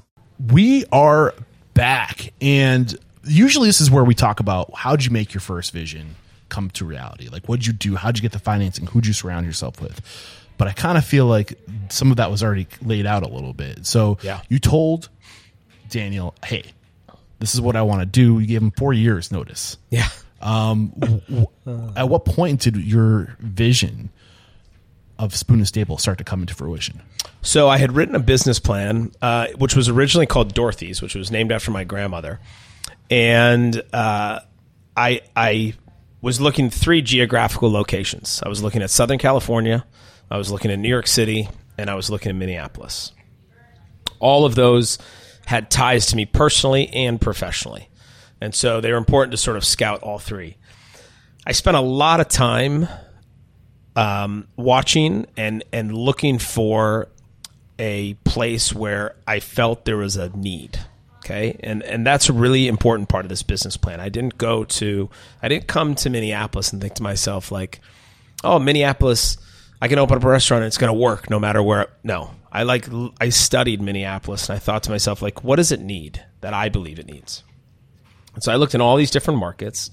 I kept looking for spaces in these different markets, and I had a realtor named Carrie Charleston who knew what I was looking for, which was exposed brick. I wanted high ceilings. I wanted a lot of space. It did not need to be a restaurant beforehand. In fact, I'd prefer it was not a restaurant.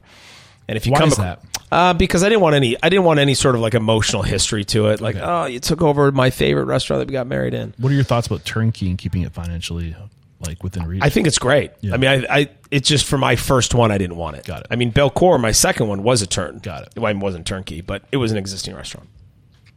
And so um, she found this space, and it was an office building when we walked into it. And I, Spoon and Stable, and I walked in where we're sitting in Spoon was cubicles. okay. The kitchen was cubicles. The front door was different where it is. Um, the wine cellar was their lobby. The bar was their boardroom. So was so you opened in 2014. When is this in the journey? So I found I found this space in 2013. Okay. I think it was March 2013. I found the space. We negotiated the lease.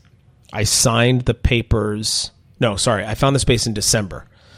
We and then we negotiated, uh, started to negotiate the lease in March. I signed the lease, um, and got the keys to the space. I want to say it was like early July, and then we opened November that year Okay. That's but we had been turnaround. we had we had been building up. I mean, at this point, Daniel and his team were well aware of what was happening. Yeah, So I was going to Marcel, his CFO, and doing all of my pro formas with him. I was I was literally like, Wow, you know, I was showing them my business plan to say like, does this make sense? What do you think about that, Dude. You know, all this Dude, stuff. Dude, what a wealth of like resource. Oh, it was crazy. And I think that this is a perfect example of why it's always better to take the high road. Yeah. Well, you took, you chose to communicate. You chose to be open. You chose to, to state expectation and desire. Yeah. And you, you were on the right team to make that happen. Right. So now you don't have to go off on your own and figure it out on your own. And keep in mind, this took me three years. Like, yeah, we opened in 2014. I started this process in 2011. Wow. To So- find money. And to find a space. Well, that was like, and this is probably one of the weirdest, like most awkward things to discuss is how did you find the money? So one thing is obviously doing the work, getting the experience, Mm-hmm. being something and somebody, some to invest it, worth investing into. People don't invest in restaurants; they invest in people. hundred percent. And you have developed these relationships now. You have these these people, these mentors, these resources you can go to to help plan. Was it just Daniel, or did you have multiple investors? No, we have multiple. I mean, we have uh, we have uh, over a dozen investors in the company, got it. and the majority of them are local here in Minnesota. Who was the first person to to invest? Um, that's a good question. I don't remember the first person that signed. My thought, the, reason the why I'm papers. curious, because if it was Daniel, I It was. It wasn't. So what ended up actually happened. So they were the last one. So what happened was is that my my dad had a lot of has a lot of connections here in Minnesota too, and a lot of friends, and who have always said like, let us know if Gavin ever opens a restaurant, you know, which is very common. Okay, and so what happens is is then you go to these people that say, let me know when you open a restaurant and I'll invest, and you give them the business plan. And then they read and they're like, "Eh, no, we're not going to invest. Well, we got lucky. I mean, I don't remember how many meetings we had in that single day, but a, a handful of investors said yes to us that day. Not sign the paper, but uh, you know, a formal handshake and yes, we will do it. There was one. I remember there was one investor we met with, and I think we met with he and his financial advisor. And I remember his financial advisor during the my presentation being like, "I don't think this is a good investment for you. Restaurants are typically not a good investment." And I kind of pushed back a little bit and said what I needed to say. I don't remember what I said, but I know I pushed back, and and they ultimately decided not to invest, which is perfectly fine. And he eats in our restaurants now a lot still, and every time I see him, he's like, "Damn it!" and I'm like, "Look, I'm like, it's it's." I mean, I remember meeting with one investor. I don't remember which one, but I remember thinking, knowing that that single person I was meeting had a, they were brilliant with numbers, and so the numbers pro forma page I ripped out and I gave him the booklet. And I remember him asking me, "Where's the number page?" And I said, "It's not about numbers. That's not what you're investing in. I'm not the stock market. We have no idea what the return's going to be. This is I'm just telling you this is the vision. This is what I want to do. This is what I want to achieve. These are my goals, and I genuinely believe that I can get there." Mm-hmm. So we were able to to compile, get all of the investors together, and then what happened was is I was actually at French Laundry training Team USA for the Bocuse d'Or and I, I scheduled a meeting with Chef Keller um, and with his assistant. And his assistant said, Are you leaving Cafe Boulud? And I said, I am, but I, I need it's going to come out tomorrow in the New York Times. And I don't want Chef to read the New York Times. I want him to hear it from me out of respect. And so I, I sat down with Chef and and I said, Chef Keller, you know, I just want to let you know I'm leaving Cafe Boulud. Daniel and I have talked about this for years, and it's all on good terms. Now, listen, I'm 99.9% sure he knew all of this before I even sat on that table Right. or sat on that ch- in that chair with him. But it was really important for me to talk to him, and it was all about just that respect factor and just saying like, it's going to come out in the New York Times tomorrow. This is where I'm going. This is what I'm going to do. And Thomas said, you know, you've been great to us. You've taught us. You know, you you're always pushing for Bocuse d'Or he said, I think we, you know, Daniel and myself and a few other chefs would like to, to come in and be a part of an investment group with you if that's possible. He said, do you, do you need, do you need extra funds for it? And I said, I don't because it's closed, but of course we'll figure, we'll figure it out. We'll make it happen. Got it. I mean, just goes to show the, the the power of intentionality and surrounding yourself with the right people, and then giving before expecting to get. Yeah. and I think we can like sum up that part of your story. Just the, Yeah. like you you you were up to this point of your, of your story, just giving, giving, giving your interest, your curiosity, and and doing work for others. When you do that, when you give first, the universe provides. Yep. And it- came back. What was your vision? You said that you weren't selling people on the numbers; you were selling them on the vision. Here's what you're trying to do. What was it that you were? You know, what was the pitch? What was the vision? Yeah, I mean, much of what Spoon is. I mean, it was you know originally the restaurant was going to be called Merchants. It wasn't going to be called Spoon and Stable, and then and then it changed a month before we opened, and we changed the restaurant name. Um, but the the idea and the intention of Spoon has always been to create an to create a restaurant space that delivers both in cuisine but really in hospitality. We focus a lot on hospitality and what you give to people. Uh, to your point, giving, you know, and and and listening, listening to people and making sure they're seen and heard and understanding where they are and sort of meet them at this at this place where they are. And some people, some tables you're going to have to approach differently than other tables, and that's okay. You know, be that, but like then be dedicated to it. You know. Um, I, I, I- spent my eight years of working in New York. I cooked for a lot of people, a lot of the same people for a long time. Okay, there are some really amazing, amazing human beings who the world knows, who I cooked for a thousand times or more. And their success is beyond what I could ever dream or imagine. And when I would have conversations with them, I was always taken aback by both their their curiosity, um, their intentionality, uh, and and how how they just sort of presented who they were. And I and I I was always really inspired by that. And I thought to myself, we need to build a restaurant that thinks about hospitality in a different way um, than than what we always think about. We got to take this idea of transaction out of it. I went to visit Daniel's parents. My God, that was probably in 2009. I was not with Daniel. I had to go get all of my equipment out of the out of my storage in France and move it to his parents' barn in just outside of Lyon. And he, his parents were incredible. Okay, and his dad comes out and says, um, "I need to make sure that uh, you're well taken care of. Would you like an espresso?" I said, "Sure." So we have an espresso. We have a little bit of uh, a little pastry. He says, "Maybe you should stay for lunch." So we stay for lunch, and I I'm sitting at this table, man, and I'm eating lunch with Daniel's mom and dad. Okay, only speaking in French. Jeez. We're now drinking a bottle of wine that his dad brought out from the cellar, and we're, we're eating the sausage that his father made, the saucisson sec and the saucisson de Lyon. And his mom has a leg of lamb in the oven. and I'm looking around, and there's like in any house, pictures of their kids all over the wall. And Daniel, as a little chef, as a young chef, as a young cook, first time he's gotten four stars in the New York Times. Like I, I saw his world and his rise to where he was in front of me, documented in, through his parents' eyes and photos. And then I realized the table I'm sitting at was the original Cafe Boulud built in 1901 by his great grandparents. Whoa. It just happens to be their house now.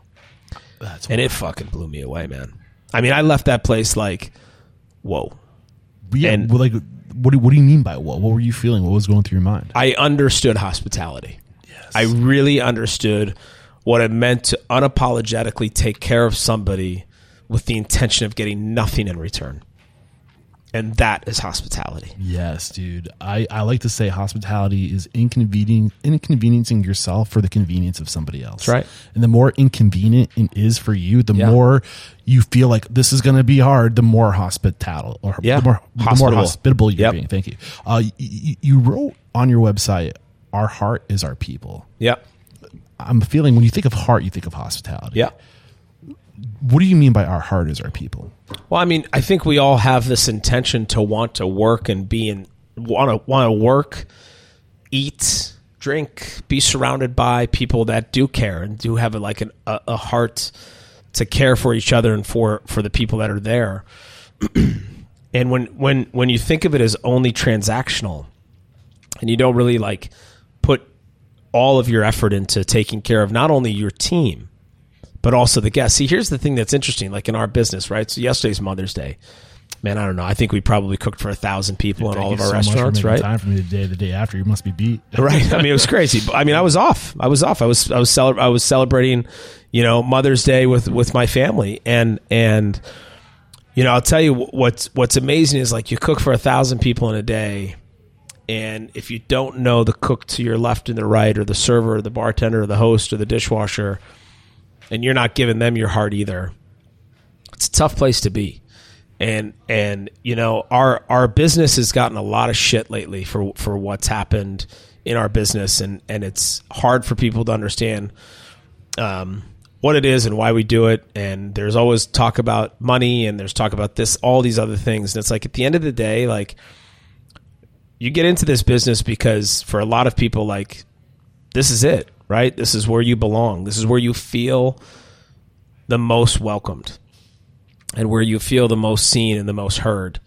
And it doesn't matter you know what what others say about you and who you are like if your heart is in it and if the people that you surround yourself with have that same genuine care for others you're going to take on the world and you'll surprise people how much love can change people Yeah. And I mean, the more we're studying the heart too, um, Yeah. the, the heart is an organ I'm becoming so incredibly just fascinated by because there's a lot of evidence. I mean, the heart, when you start in your mother's womb, it's, it's your, the, the heartbeat is the first thing before your brain develops. So there's Yep. a lot of evidence that suggests our heart is more than just an organ that pumps blood. Yep. There's a, cl- there a cluster of nerves in our heart that communicates and tells our brain what to do, and that we radiate. And life, I mean, I mean, life is your heart. I mean, it starts there. It sparks there. You know, it's Yeah. crazy. So I think there's a lot of truth. So I was curious, you know, what what that meant to you, and I think that that just you spelled it out perfectly right there. The power of just people and and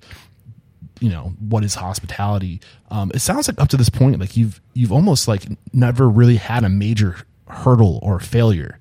Oh, I know? have. I have for sure. I so mean, I want to get those things out because I feel like that's where we learn the most. So where Yeah. were those failures for you? Yeah, I mean, I, I mean, one that stands out the most was when I was cooking for Team USA in the Bocuse d'Or. It was 2007 that I had represented the United States, and you know, I had never really done cooking competitions before, and so um, I had I I tried out for Team USA and I got into the semifinals, and I think we were three of us in the semifinals. And the two other people that I were competing against had competed in the U.S. version of this before, and one of them had gotten second. So I was fairly convinced that I was like not going to win this thing, right? I mean, if you get second one year, the likelihood of you getting first next year is pretty high. well, we won, Wow. and we we go to represent the United States, and I was I was on a I w- I I'd i made the I'd made the mistake of of um, living in that moment too long and not being like, okay, now I've lived in it, I won it, I felt it, it's great, now it's over, move Right. on, and you know I put myself in debt. I trained hard, but I didn't train hard enough. Um, I just didn't do what I needed to do to be the best that I could be on that stage. And I don't think I, ex- I, I know I did not expect it to be as hard as it was. I get to France, I compete. I get 14th place, which I think may have been one of the worst the U.S. have ever placed. It was a total failure. I mean, I left that stadium in, in just dismay that, like, it was the biggest failure of my culinary career, my profession. For sure, was the biggest failure of my life. Um, and and and what I did is I left that stadium and I said it's never going to happen again. Do you see this as a business failure? Are these business moves for you? No, no, that was a personal failure. Okay. Yeah, I mean, because there was no there was no business to be had. I mean, I was working for the hotel. I mean, your personal brand is a business in a sense. Yeah, but not then. Right. I mean, there's no social media, so nobody even knew about it. You know, it's just like there was no way. I mean, we have social media now, and it's hard for people to know what Bocuse d'Or is. Um, so there there wasn't there wasn't any of that. It was just really a personal failure. Got it. And and so I left that being like, this just can't happen again. Got it. And what is this exactly? We can't go we can't go to the competition underfunded. Yeah. We've got to go into it funded correctly. We've got to go into it with a team of people. I mean, I would call ex candidates from Team USA and ask like how did they do it? What did they do? And some would talk to me and some wouldn't. Sounds like you're also kind of riding the wave from the previous win, and you thought that maybe you could ride that wave into the next one. Well, I didn't even know what the next one was. Yeah. You know, and that was the problem is is that we had the history. We had people who had done the competition who could come out and say, "Hey, I want to give you some advice. This this is what you're going to walk into." And you know, now we have that. We have a whole team of people uh, that I help coordinate with that sits down with these candidates when they when they win the, the opportunity to represent the U.S. to be like, "Hey, listen, in October." You're going to break down and you're going to say this is the worst thing you've ever done, but don't worry, you're almost there. Like you're going to get it. Like when that when that little voice in your head tells you to stop, just keep going. Just keep pushing. In terms of your business, I'm curious. Anything that you know today, as far as people trying to replicate the same suc- success you've had in business, um, you've had amazing people, m- amazing mentors in your corner, coaching you, steering you. I'm sure. Uh, but if there's one thing that you did in terms of your business, that knowing what you know today, after since 2008, oh, 24 years or more, 25 years as, a, as an owner. What or No, sorry, it's 2014. Yeah, 2014. Thank- Yeah. Sorry, eight Uh, years. Nine, yeah, eight years as an owner. What do you know now as an owner that you just that you had to learn the hard way? I think the reality is, is you have to understand that every deal is different. They all fall differently. They're like snowflakes. Nothing is the same. And so, what I often see is I get chefs or, or or business owners or cooks who want to open up their own restaurant or whatever whatever it might be, and they're looking for this like golden nugget of advice that's going to change um, the way that they think about opening a restaurant. And the reality is, is like that golden nugget lives in a lot of different places, and you're going to find 50, 50 different pieces, And it's different for everyone. and it's different for everybody. Yes, and once you find once you find the the combination of what that golden nugget looks like, you're going to know it. Mm. But my deal with my company doesn't mean that the deal for you and your company should be the same or look the same. When you say deal, what do you mean? Like to deal with the investors or deal with a lease or you know what, whatever the whatever that is. You know, like for us, we have investors, we lease our spaces. You have to have a payback structure. Like there's all of those economics that have to happen, and I think that you have to you have to be very open to sitting down with somebody who's going to help partner with you on this and feel that you can say to them, "Hey, I don't understand what you're saying." Like when you say you want I'm going to give it up. I'm going to make it up. Let's say your investment is $5 million and the investor says, "Okay, I'm going to invest $5 million into your restaurant." You're going to own 10% of the restaurant and you got to pay me back with a 10% interest. Once you pay me back with a 10% interest, your 10% goes to 49% ask yourself one question Are you ready to be the minority for the rest of your life in that business No. after paying all that back? No. Like, take away the fact that, yes, you might have that opportunity to say you're an owner, Yeah. which is everything you've worked towards. But knowing that you could get ousted at any second, is that worth it? Right. And that's that's a that's a hard pill to And swallow. When you man. want it, when you have those blinders on, Yeah. when it's literally a yes away, and you can sign the deal, you can start building your vision. That's a hard yes to Yep. walk away from. Yep. And and and there's the opposite of that, which is sometimes you're asking for too much. You walk in, you say, "Hey, I need five million bucks. I want to be a ninety percent owner." Listen, it doesn't matter who you worked for. It doesn't matter how much knowledge you have.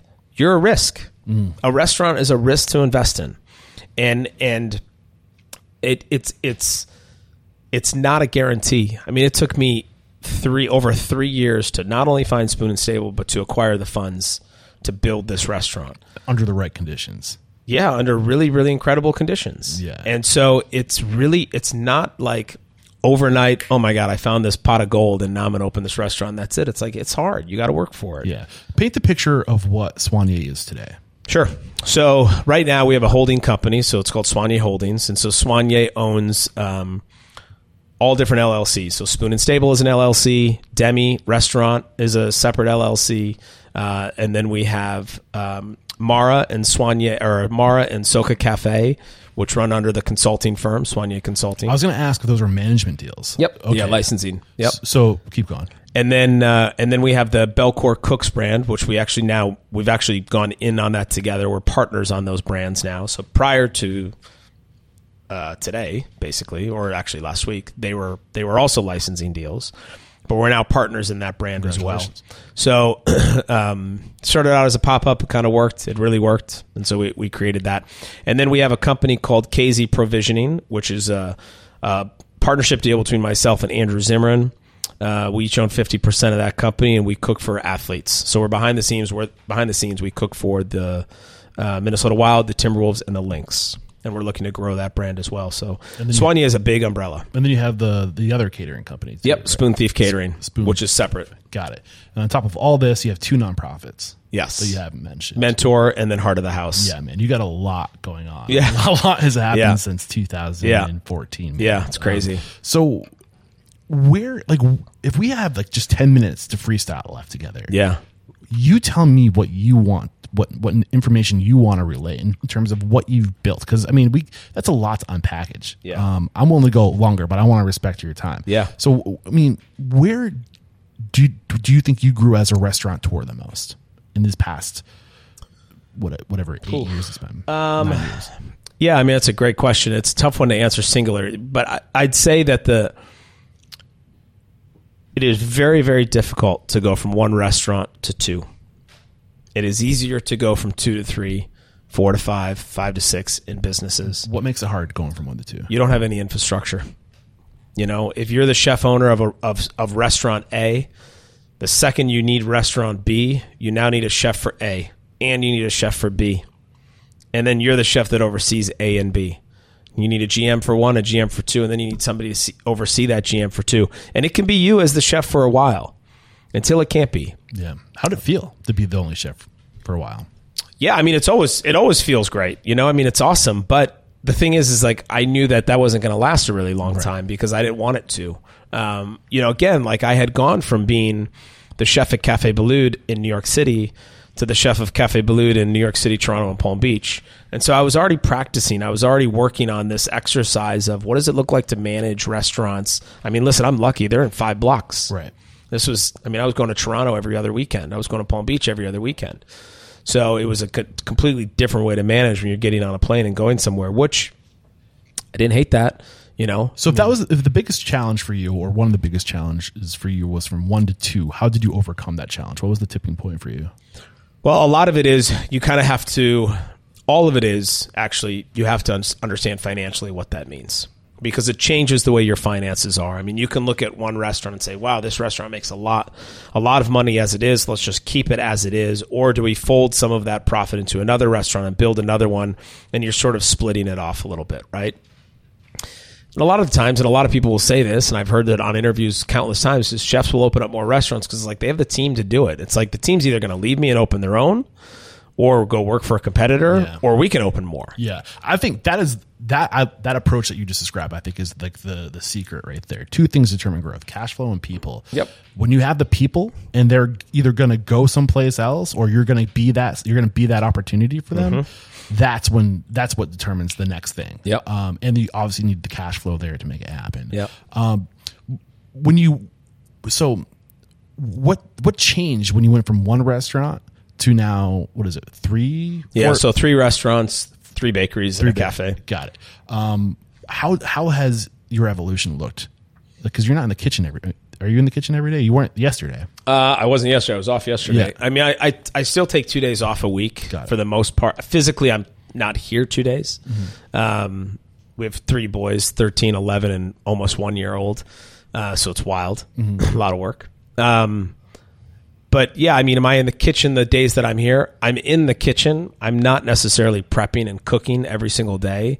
I mean, I see a lot of my responsibility now is, um, you know, understanding the growth of where we are today, but I'm sort of like looking ahead too. And I mean, we have a new bakery that's supposed to open up this week, right? So it's like now my whole week is, do we have everything that we need to get that open? Is the team set up? Are they all in place? Is the food getting ordered? You know, what are we doing to check all those boxes? And there's a director of operations who I work with, and Chris, our executive chef, who I work with, who also look at those things with us. Um, so a lot of it is just sort of like managing sometimes from a 30,000 foot level.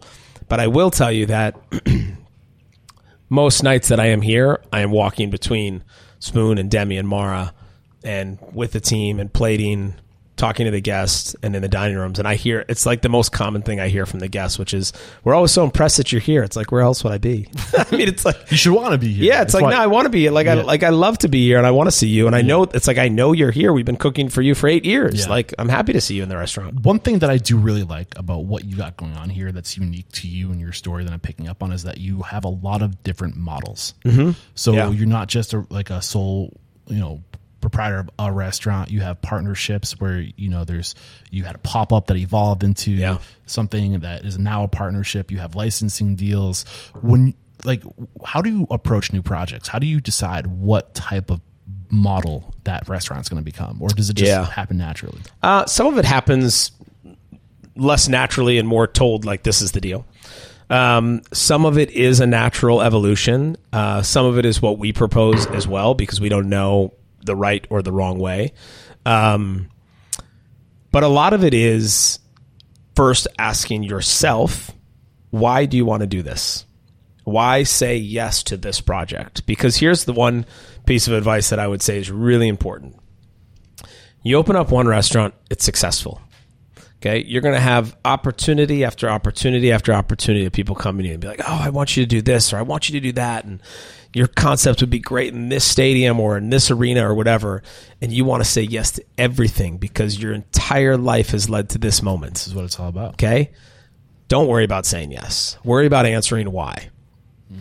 Because if you say no, right when you say no, there's going to be another opportunity that's going to walk through the door and say, I got another opportunity for you. Yes. And everything you say yes to is something else you're saying no. Hundred percent. So- So now I bring my team through it. So I have an executive team of people. There's five of us. So when we get offered an opportunity, and they say, "Oh, we want you to look at X restaurant space," we all go. What are filters are you putting it through? I first I want them to walk away and say, like, "Can you see this vision? Can you understand what it is that we can do here?" And I want them to understand like what I see, mm-hmm. because again, to your point, it's cash flow and people. I can walk into the room of our office at any time and say, "Hey, we're going to open up a restaurant in this city, this city, this city, or here and whatever." But I need some. I need buy-in from them to be like, "Why are we doing this, chef? What is the purpose behind the yes on this one?" So now I walk them through the process, and it's it's a fascinating process. It's great for me too because I think I actually end up reflecting a little bit more about what it is that we're doing, and if and if I want to say yes to things. And we've, I mean, we've had a handful of opportunities this year that we've put through all these filters of why, and at the end of it, we say it just doesn't work out. Doesn't look like it's going to make sense for us. Um, what about partnerships? You have multiple partnerships, and I think that I personally think that if you want to be the best today, you, you can't do it alone. Yeah. The, the the day of being a solo restaurateur, I think it's th those are times past. Um, multiple partners. What have you learned about partnerships, and what what is important to you in partnership? Well, I mean, partnership is a lot. First of all, you have to understand that, that it is a partnership. That it is a partnership, and there is business associated with it. So it's not it's not very personal, you know, uh, when it comes down to it. Your partner has an expectation, like you have an expectation. Be clear about those expectations. Be clear about the boundaries of the partnership, and understand what growth looks like beyond that. You know, I think often, I mean, look, I started to work for. This is always fascinating to me. You know, Daniel opened up restaurant Daniel when he was like 38 or 40 years old or something like that. Imagine doing that today. You know, being 40. I mean, we, we're just stuck in this cycle of like, we need to get partners. We need to open a restaurant. I need to do it by the time I'm 30 years old. You know, it's like we just want to do it so much earlier. I mean, I opened Spoon when I was 35, and he's always like, that's the good age. 35 is a good age. I'm like, okay, great. Um, because you learn a lot more, you see a lot more, and you understand how to manage partnerships. When I was in charge of Cafe Boulud, Toronto, New York, and Palm Beach, I had different partners in three cities that I was managing for Daniel. Right. And so I would go to Toronto and I would have to manage that relationship on his behalf. I'd go to Palm Beach, I would manage that relationship on his behalf.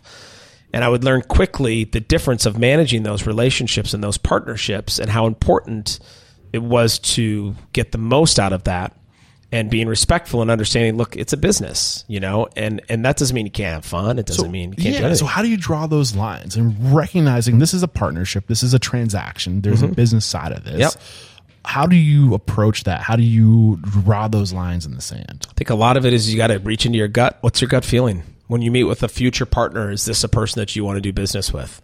Are you excited to know that for the next 20 years of your life, you could do business with this person? You know, and what does that look like and how does that feel? Uh, you know, I'm super, super lucky. I mean, my partners for Spoon, they're awesome. You Did know, you have partners from day one? yeah, yeah, yeah. They were all investors and partners from day one, all, all, all of them. So were they any operating partners or were you the sole operating partner? I'm the sole operating partner. Yep. And so they're all behind the scenes investors. Um, but again, that was a very, very clear defining moment when we put our partnership agreement together with all of them that we that I would be the operating partner. And you know, I'll give you an example. One of the things that we agreed on, which is like so little but very, very important to me, was that when we go to eat in our restaurants, we're not comped. I'm not comped. My partners are not comped. So I was here the other night with I was out out with some friends and they said, "Oh, let's go grab a drink at Spoon and some bites." I said, "Sure." So we came here, and I was leaving. We were about to leave, and so I walked up to my the one of the servers. I said, "Hey, just grab, give me the bill and throw it on my on my card." And he, I came back out of the bathroom. He says, "Chef, I didn't know you don't we don't comp you, right?" And I said, "No, never." And he says, "Why is that?" And I said, "It's integrity." I said, "I can't expect to be comped." And then expect to comp my, my, my investors if we always ta- if we're expecting to make sure that the financials are on the up and up and that we trust each other. So it's like that's a very little boundary, but it's very important because it was like set from day one. it's a discipline. And it's just like this is what we do. Yeah, this is and that standard applies to us all. Doesn't matter who you are. Yeah, I love that. Um, what haven't we talked about up to this point? I mean, I could continue to talk to you, but I do want to respect your time, man. Uh, what haven't we talked about that you think we need to talk about before moving on to the speed round? I don't know. I think we did pretty good. Yeah, man, you covered a lot. That was a lot. Uh, I do want to echo the mission statement to inspire, empower, and transform the industry. So, on this this idea of transformation, where the industry is now, where we're headed, Mm-hmm. what are you doing intentionally to transform yourself and your business to to evolve to be better? Yeah, I mean it's changed a, a lot um, from when I started to to when I opened Spoon to where it is today. I mean, I think for me, a lot of the transformation and a lot of the idea of inspiration, I lean a lot into mentorship. You know, how do we look at the people who are working with us on a daily basis, who are very young and sort of looking up into this world, like what do I do? How do I get there? Um, and and really focusing on their growth and how they do end up getting there. Um, I think it's I love social media for what it is. I hate that it takes away curiosity. Um, I think it's really, really tough on us. I think it's, I think it's easy for us to look on social and say, "Oh, what's René doing at Noma?" Get a little you know, and then I'll get inspired. It's like, yeah, but what about reading the book? What is like, what's the purpose behind that dish? And so that that part, that part, I struggle with a little bit, and I, I just want to make sure that the team is like thoughtful when they think about what it is that they want to do. I'm not being rude. I'm looking at my phone to look up the name of a book called The Shallows by Nicholas Carr, and it talks about the impact that technology is having Cool. on us. A lot of narrative out there of people in my space, other podcasters are sharing the importance of social media and how Yeah. to do social media and all Yeah. this stuff. We never talk about the bad side. Right. And it's unprecedented. This thing, social media, it's a new thing. We don't have social norms associated with how to handle it. Right. We haven't gotten that far yet. It's only 10 years old. Yep. You know, like what are we what are we doing? Yep. Right. And they talk about the importance of just shutting everything. We are bombarded Yeah. by information today. It's unprecedented. And sometimes you need to go internal. Yeah. Sometimes you need to shut everything off and just drive in the car with nothing go, but your thoughts. Yep. Right. And that's where the creativity starts to come. Yep. Is that what is that aligned Always. with what you're saying? Yeah. yeah. It's people always ask me like, "Oh, when do you think about dishes?" I'm like, "When I'm in the shower, Right. or when I'm in my car." Yeah. You know, but even the car is hard because now your phone's attached to your car. So along that vein of inspiring power transform, what do you what is the message? I mean, the message really is to stay curious. Stay curious and and find a mentor. Find somebody who wants to help see you into what is next for you and give them everything you have. You know, and and and require require the ba- the same from them to give it back to you. Yeah. There was one more thing that I was hoping would come out of today's conversation before we go to the speed round. Um, Heart of the House Foundation, Yeah. a nonprofit organization created to sustain the growth, health, and prosperity of S- Soigné Hospitality family now into the future. What do you exactly? What is that? Yeah, so we started. So Allison Arth, who's a friend of mine and a colleague, we started this organization right five days after COVID hit, and we saw everything kind of come to an end. And I, I remember seeing something or reading something where Danny Meyer was selling gift cards, and then he was given 100 percent of the profit of the gift cards to a nonprofit he created, which was going to help his team. So I called a friend of mine who was a lawyer in New York, and I was like, "Hey, I saw this thing that Danny did. I want to learn about it. Do you have? Do you know anything? I want to create this nonprofit." He's like, "Oh yeah, I created it for Danny." He's like, "I can do it for you." I was like, "Great!" And it, literally the next day, the nonprofit was formed. It was done. Pandemic's gone, nonprofit's still there. Still there. Yeah. So the intention is to really find how to, you know, th- there's a lot of reasons why people need a lift in life, you know, and uh, it doesn't always have to necessarily be a public ask and it doesn't have to always be a GoFundMe or whatever the avenue is. And sometimes people just need like just that little bump to get them through the month.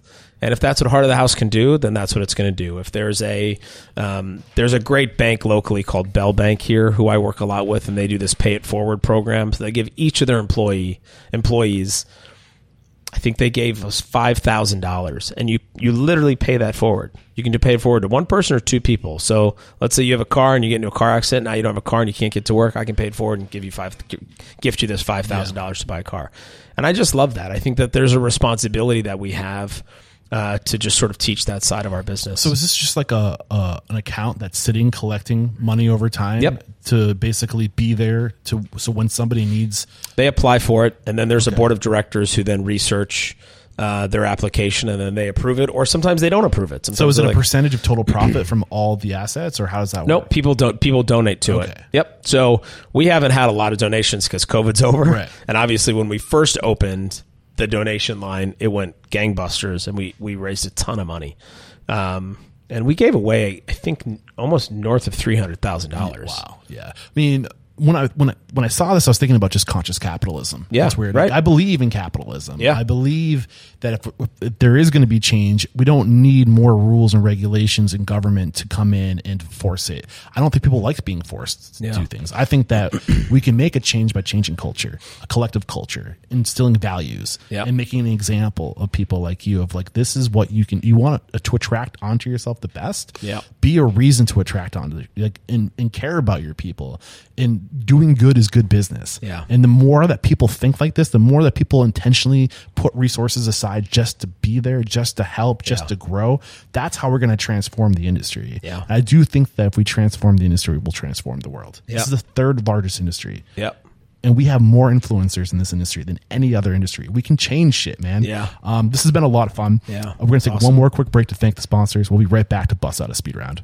This episode is brought to you by One Huddle. One Huddle is a coaching and development platform using quick burst mobile games to more quickly and effectively level up and fire up your workforce.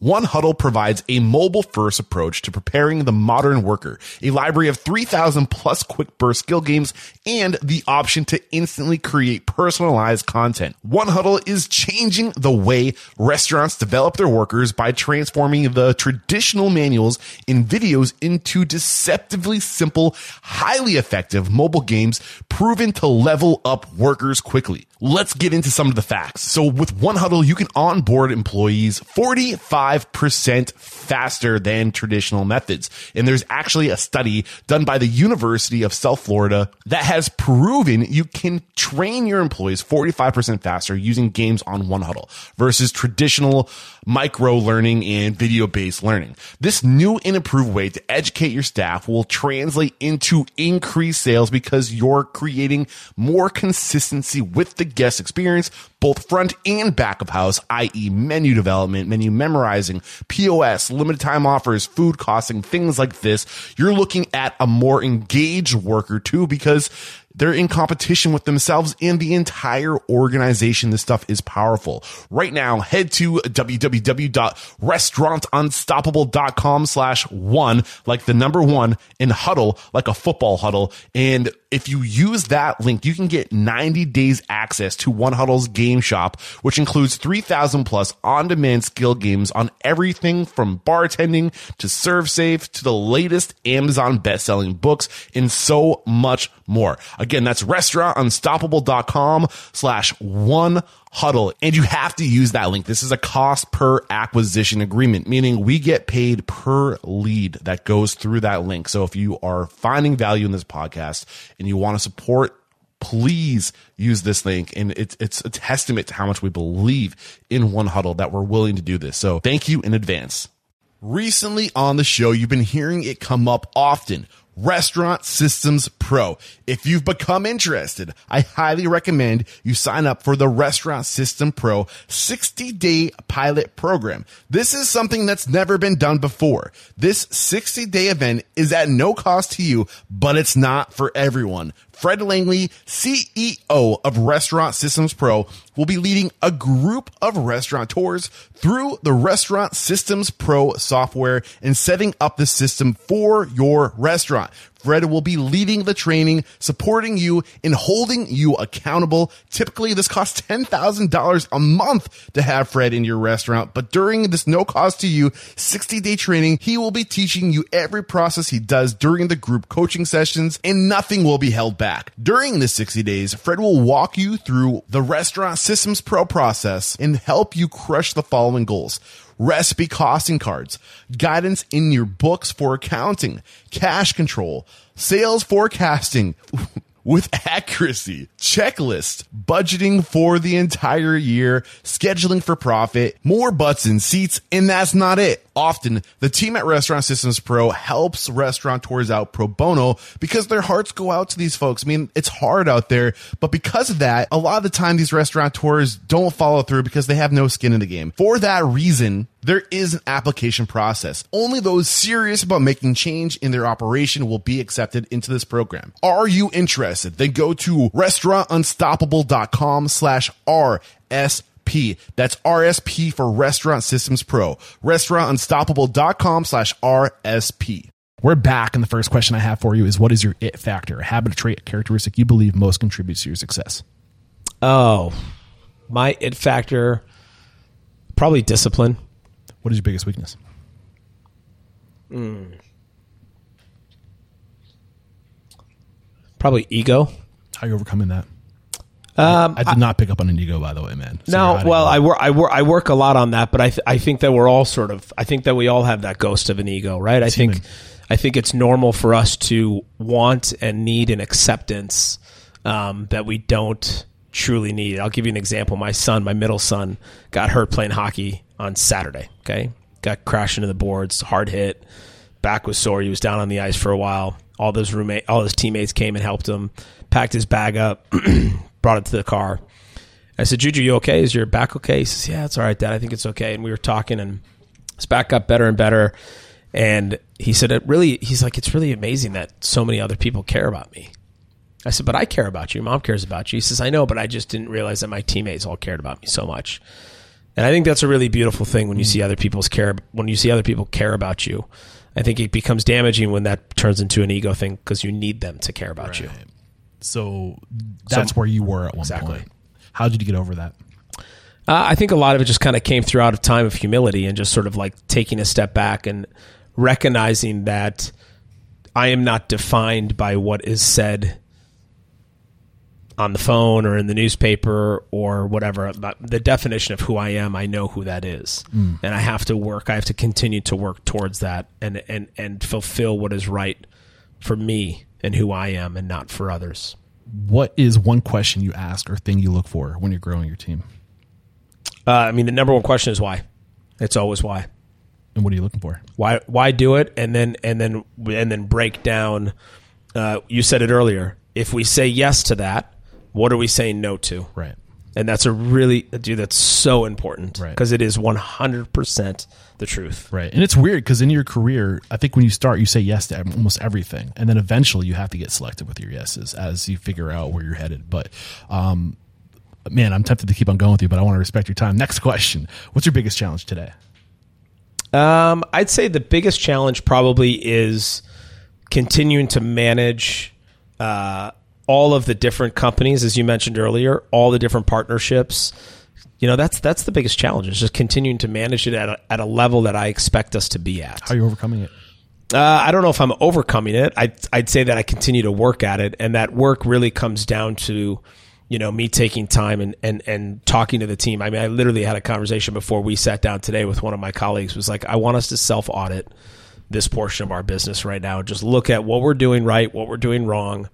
You know, what are we spending too much on? What are we spending not enough on? And like, you know, what are what are those? Like, let's just take a look and like, what are we saying? She, and she, she said the best thing. She says, I'm going to look and see what I'm spending too much time on as well. I'm like, perfect. Yeah. Right. And it's, it, part of, part of is that, I mean, and, and she and I were talking about, it. it's like you get into this mood and you get into this groove of like doing the same thing over and over again and you don't stop because it's like, that's what you do. And this is what today is. That's what tomorrow's going to be. And it's just habit. It's like, it's great, but like, you know, it happened to me today. I mean, today's day is crazy for me. I mean, it's just like I'm leaving for New York tomorrow, as I mentioned. So it's like my day today is just like back to back insanity. And I almost skipped going to the gym this morning, but I'm like, I need it. Right. It's like if I and don't, that's the discipline. yeah, it's I was like curious I to pull back just don't give on that. myself that. It's I- hard to have that discipline. yeah, but I do that four days a week. I mean, that is my discipline. Yeah. Um, great stuff, man. Uh, what is one uncommon standard of service you teach your team? Uh, something that's common within the four walls of your businesses, but not common throughout the industry. Yeah, that's a good question. I mean, I would say one of the things we talk a lot about is don't be afraid to give things away. You know, like if just because, so let's say you're eating at this table and I am not your server, and I walk past your table and I hear you say, dang, we should have ordered those potatoes that look good. Go get them the potatoes. Yeah. Yep. They want both, but they have to Just, choose. just get them it. Just give it to them. Right. Right. I And even if you're not their server, more, even more powerful. Got it. Uh, so you do comp sometimes. Oh, yeah, yeah, we do. We do. Um, what is one uncommon core value, a belief, a conduct, a, a, a way to be, a behavior you teach your team? Uh, I mean, we talk a lot and extensively. I mean, we always talk about vulnerability. You know, we we we sort of try to break down this intention. And you've shown it in your story too, man. yeah, I mean, we, you know, I I, mean, I say this to my team all the time. It's funny. I'll I'll say to them, I don't care the hours that you work. I don't care if you work in the restaurants. I mean, if especially the executive team, if you work in the restaurant or you work in the office, if you work at home, you understand what the job has to be done. You you get it, and and I think what it's what I've learned is is that that that has taught people to really have more awareness about where they need to be when they need to be there. Which again gets me back to like this self auditing. Like, hey, maybe I don't need. Maybe it's better off that I'm not in the office today because there's nothing really going on that needs me there. But I need to be at the photo shoot tomorrow night at 6 p.m. or whatever it might be. You know, and I, and I think that I like I like to think that we we we we teach each other that, and we teach each other where we need to be. We have a lot of trust for one another, um, and that's important. huge. Oh man, it's everything. You need it. Uh, what is one book that's a must read to make us a better person or restaurant owner? I mean, the Eleven Rings from Phil Jackson is one of my favorites. Yeah. That's the I think the third time that one's been recommended on the show. I Really? have not read it yet. Oh, man, it's so good. I got a long ride to New Hampshire. Maybe I'll get be able to squeeze it in. Um, next question: What is one thing you feel restaurateurs don't do well enough or often enough? Um, I don't think we. Well, the pandemic has helped, but up until then, we never were good at sharing with each other our failures and or our successes. We allowed other people to share them for us. You know, it's we allowed others to write about it or to talk about it, but we didn't share it ourselves. I mean, I think the pandemic really pulled that layer back, man, where they were like, "Hey, You alluded to some failure earlier, like some some criticism you're getting recently, and I I didn't. Oh, I don't know about recent, but like when I opened Spoon, Oh. I mean, it was like everybody loved us, but one article, one one writer just hated our restaurant, Oh, really? and that's fine. It's all good. I mean, it's it it it again, like to me, that's not it's that's not the defining Yeah. end all be all, right? But like when you live in New York for as long as I lived in New York, like the New York Times is a very defining end Yeah. all be all. So you sort of like end up living by that all the time. But Yeah. I, you know, I think that restaurateurs, we just have to do better at sort of sharing what those ups and downs are. We have to do a better job at sharing what it means when other restaurants open up near us. I'm in that right now. I've got a restaurant open. I got three restaurants opening up on my street. I can't tell you how many times people come to me and they're like, "Are you worried?" It's like, no, I'm. I, I couldn't be more grateful for them. And you know why? Because when you drive down the street, there's a gas station on this side of the street. There's a gas station on the other side of the street. Good because I'm on empty right now. Because you're either going that way or you're going this way. You know what I'm saying? yeah, you gotta um, and, all, and like it's the Danny Meyer all ships rise with the tide. There's truth to that. You, they're making the community better. and you're gonna 100%. benefit from it. It's long term thinking. 100%. Um, what is one technology you've recently adopted in your restaurant that have a huge impact on communication, uh, efficiency, profitability, anything along, along those lines? How are you evolving on that technological front? Yeah, I mean, I'll I'll plug I'll plug a, a, a, app that we use called Opsy, which I'm a part of that group. It's a, a or sorry OPSI, um, and it's a it's a recipe and informational app. So all of our recipes are in it. All of our mise en place lists are in it. Uh, it's an inventory tracker. It does all these things. So James Passifero was our chef de cuisine at Spoon for a couple, about three, four years. Uh, he created the app. I met him five years ago when he he and his business partner Matt were just creating the app. I became his first investor in it. Became an advisor. I think we had maybe six restaurants five years ago. Now we're in over 400. Wow, that's awesome. Yep. It's, it's Opsy. Yep. All right, I'll have to check that out. At the, are they going to be at the show this weekend? Uh, I don't think so. No, because it's so it's all tech based. You know, First time They don't mentioned on the show, so I'm always psyched when I see that. I love it. Thank you very much.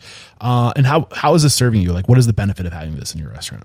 So a lot of it is about taking away paper, right? Every single cook has a phone. They're taking pictures with their with their phone uh, rather than printing out. It's ma- it's made our. We did a case study on it, and it made our kitchen at Spoon and Stable about forty percent more efficient in getting the recipes and the jobs too, done. man. That's exactly what it is. If you're sitting down at the end of the night and you're writing out a mise en place list and you're having to rewrite the recipes, and that's forty five minutes on your payroll, when it could all be in an app and done. So none of that's happening. It's a lot of time and a lot of money. We've made it to the last question. All right. It's a doozy, so get ready for it. If you got the news, you'd be leaving this world tomorrow. All the memories of you, your work, and your restaurants would be lost with your departure, with the exception of three pieces of wisdom that you could leave behind for the good of humanity and your legacy. What would those three pieces of wisdom be? Dang. Uh, stay curious. One. Um, be open to adventure, which I guess is curiosity. So that doesn't count. I mean, stay so stay curious would be one. Um, allow yourself to fail. Two. and relish in your success. three. Chef, I've had a lot of fun talking Yeah. to you today, man. Thank you so much. Uh, we wrap up every chat by calling somebody out. That's how I found you. Okay. I mean, the, beyond that, like you've had such an incredible career too. So it was just a matter of time before I Yeah, thanks, with man. you. Uh, but who do you respect and admire in the industry? Somebody that you found out there were a guest on the show, you'd absolutely be tuning in. Oh man, there are so many people. Um, you know, Missy Robbins is somebody who I really admire and respect. I'd love to connect you with her. Uh, Missy and I have um, known each other for years. She ended up. She actually took over an Andrew Carmellini kitchen in New York City as well. Um, I never really knew Missy. I, I met her when I was lucky enough at age 24. I was at El Biz, and she was the chef at Spiaggia in San Diego. And our publicist set us up to do a dinner together, and we've been friends for 20 years. Awesome. Missy, look out. I'm coming at you. I'd love to get you on the show. And I don't know if you're hiring right now, if you're looking to grow your team, but if we were inspired by today's conversation, uh, if we want to come work for you or maybe just continue the conversation, what's the best way to connect? Yeah, best way. I mean, all through the channels at Gavin Kaysen, at Spoon and Stable. StaySoigné.com is the sort of the main website that gets you to all the different restaurants and companies that we got working on. So thank where you. Do, where do we send the handwritten letters to? Yeah, send him to Spoon. awesome. Uh, Chef Gav Kaysen, man, thank you so much. Appreciate this is where I say there is no questioning. You are unstoppable. Appreciate you. Cheers. Appreciate you, man. There's another episode wrapped up here at Restaurant Unstoppable. Special thanks to our guest today, Chef Gavin Kaysen, coming out strong, man. Awesome episode. Thank you so much. Uh, and really, to, to me, the big takeaway in today's episode is this idea of just quality over quantity. Uh, going to surround yourself with the best people, taking your time to be thoughtful, uh, and to, to to show people you care and that you want it. Writing letters, showing up, and you, know not expecting anything to be handed to you.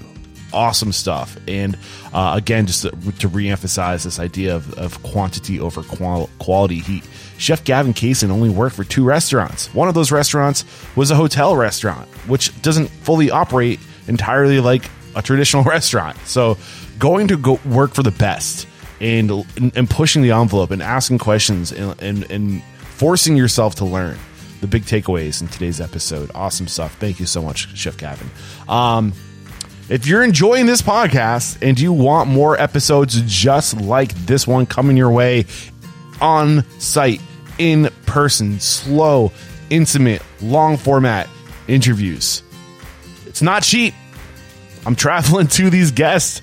I'm, I'm, I'm going into their restaurants, uh, and you know we're we're putting a lot of work and time and energy into this. We need your support. One way to support the show is by supporting our sponsors.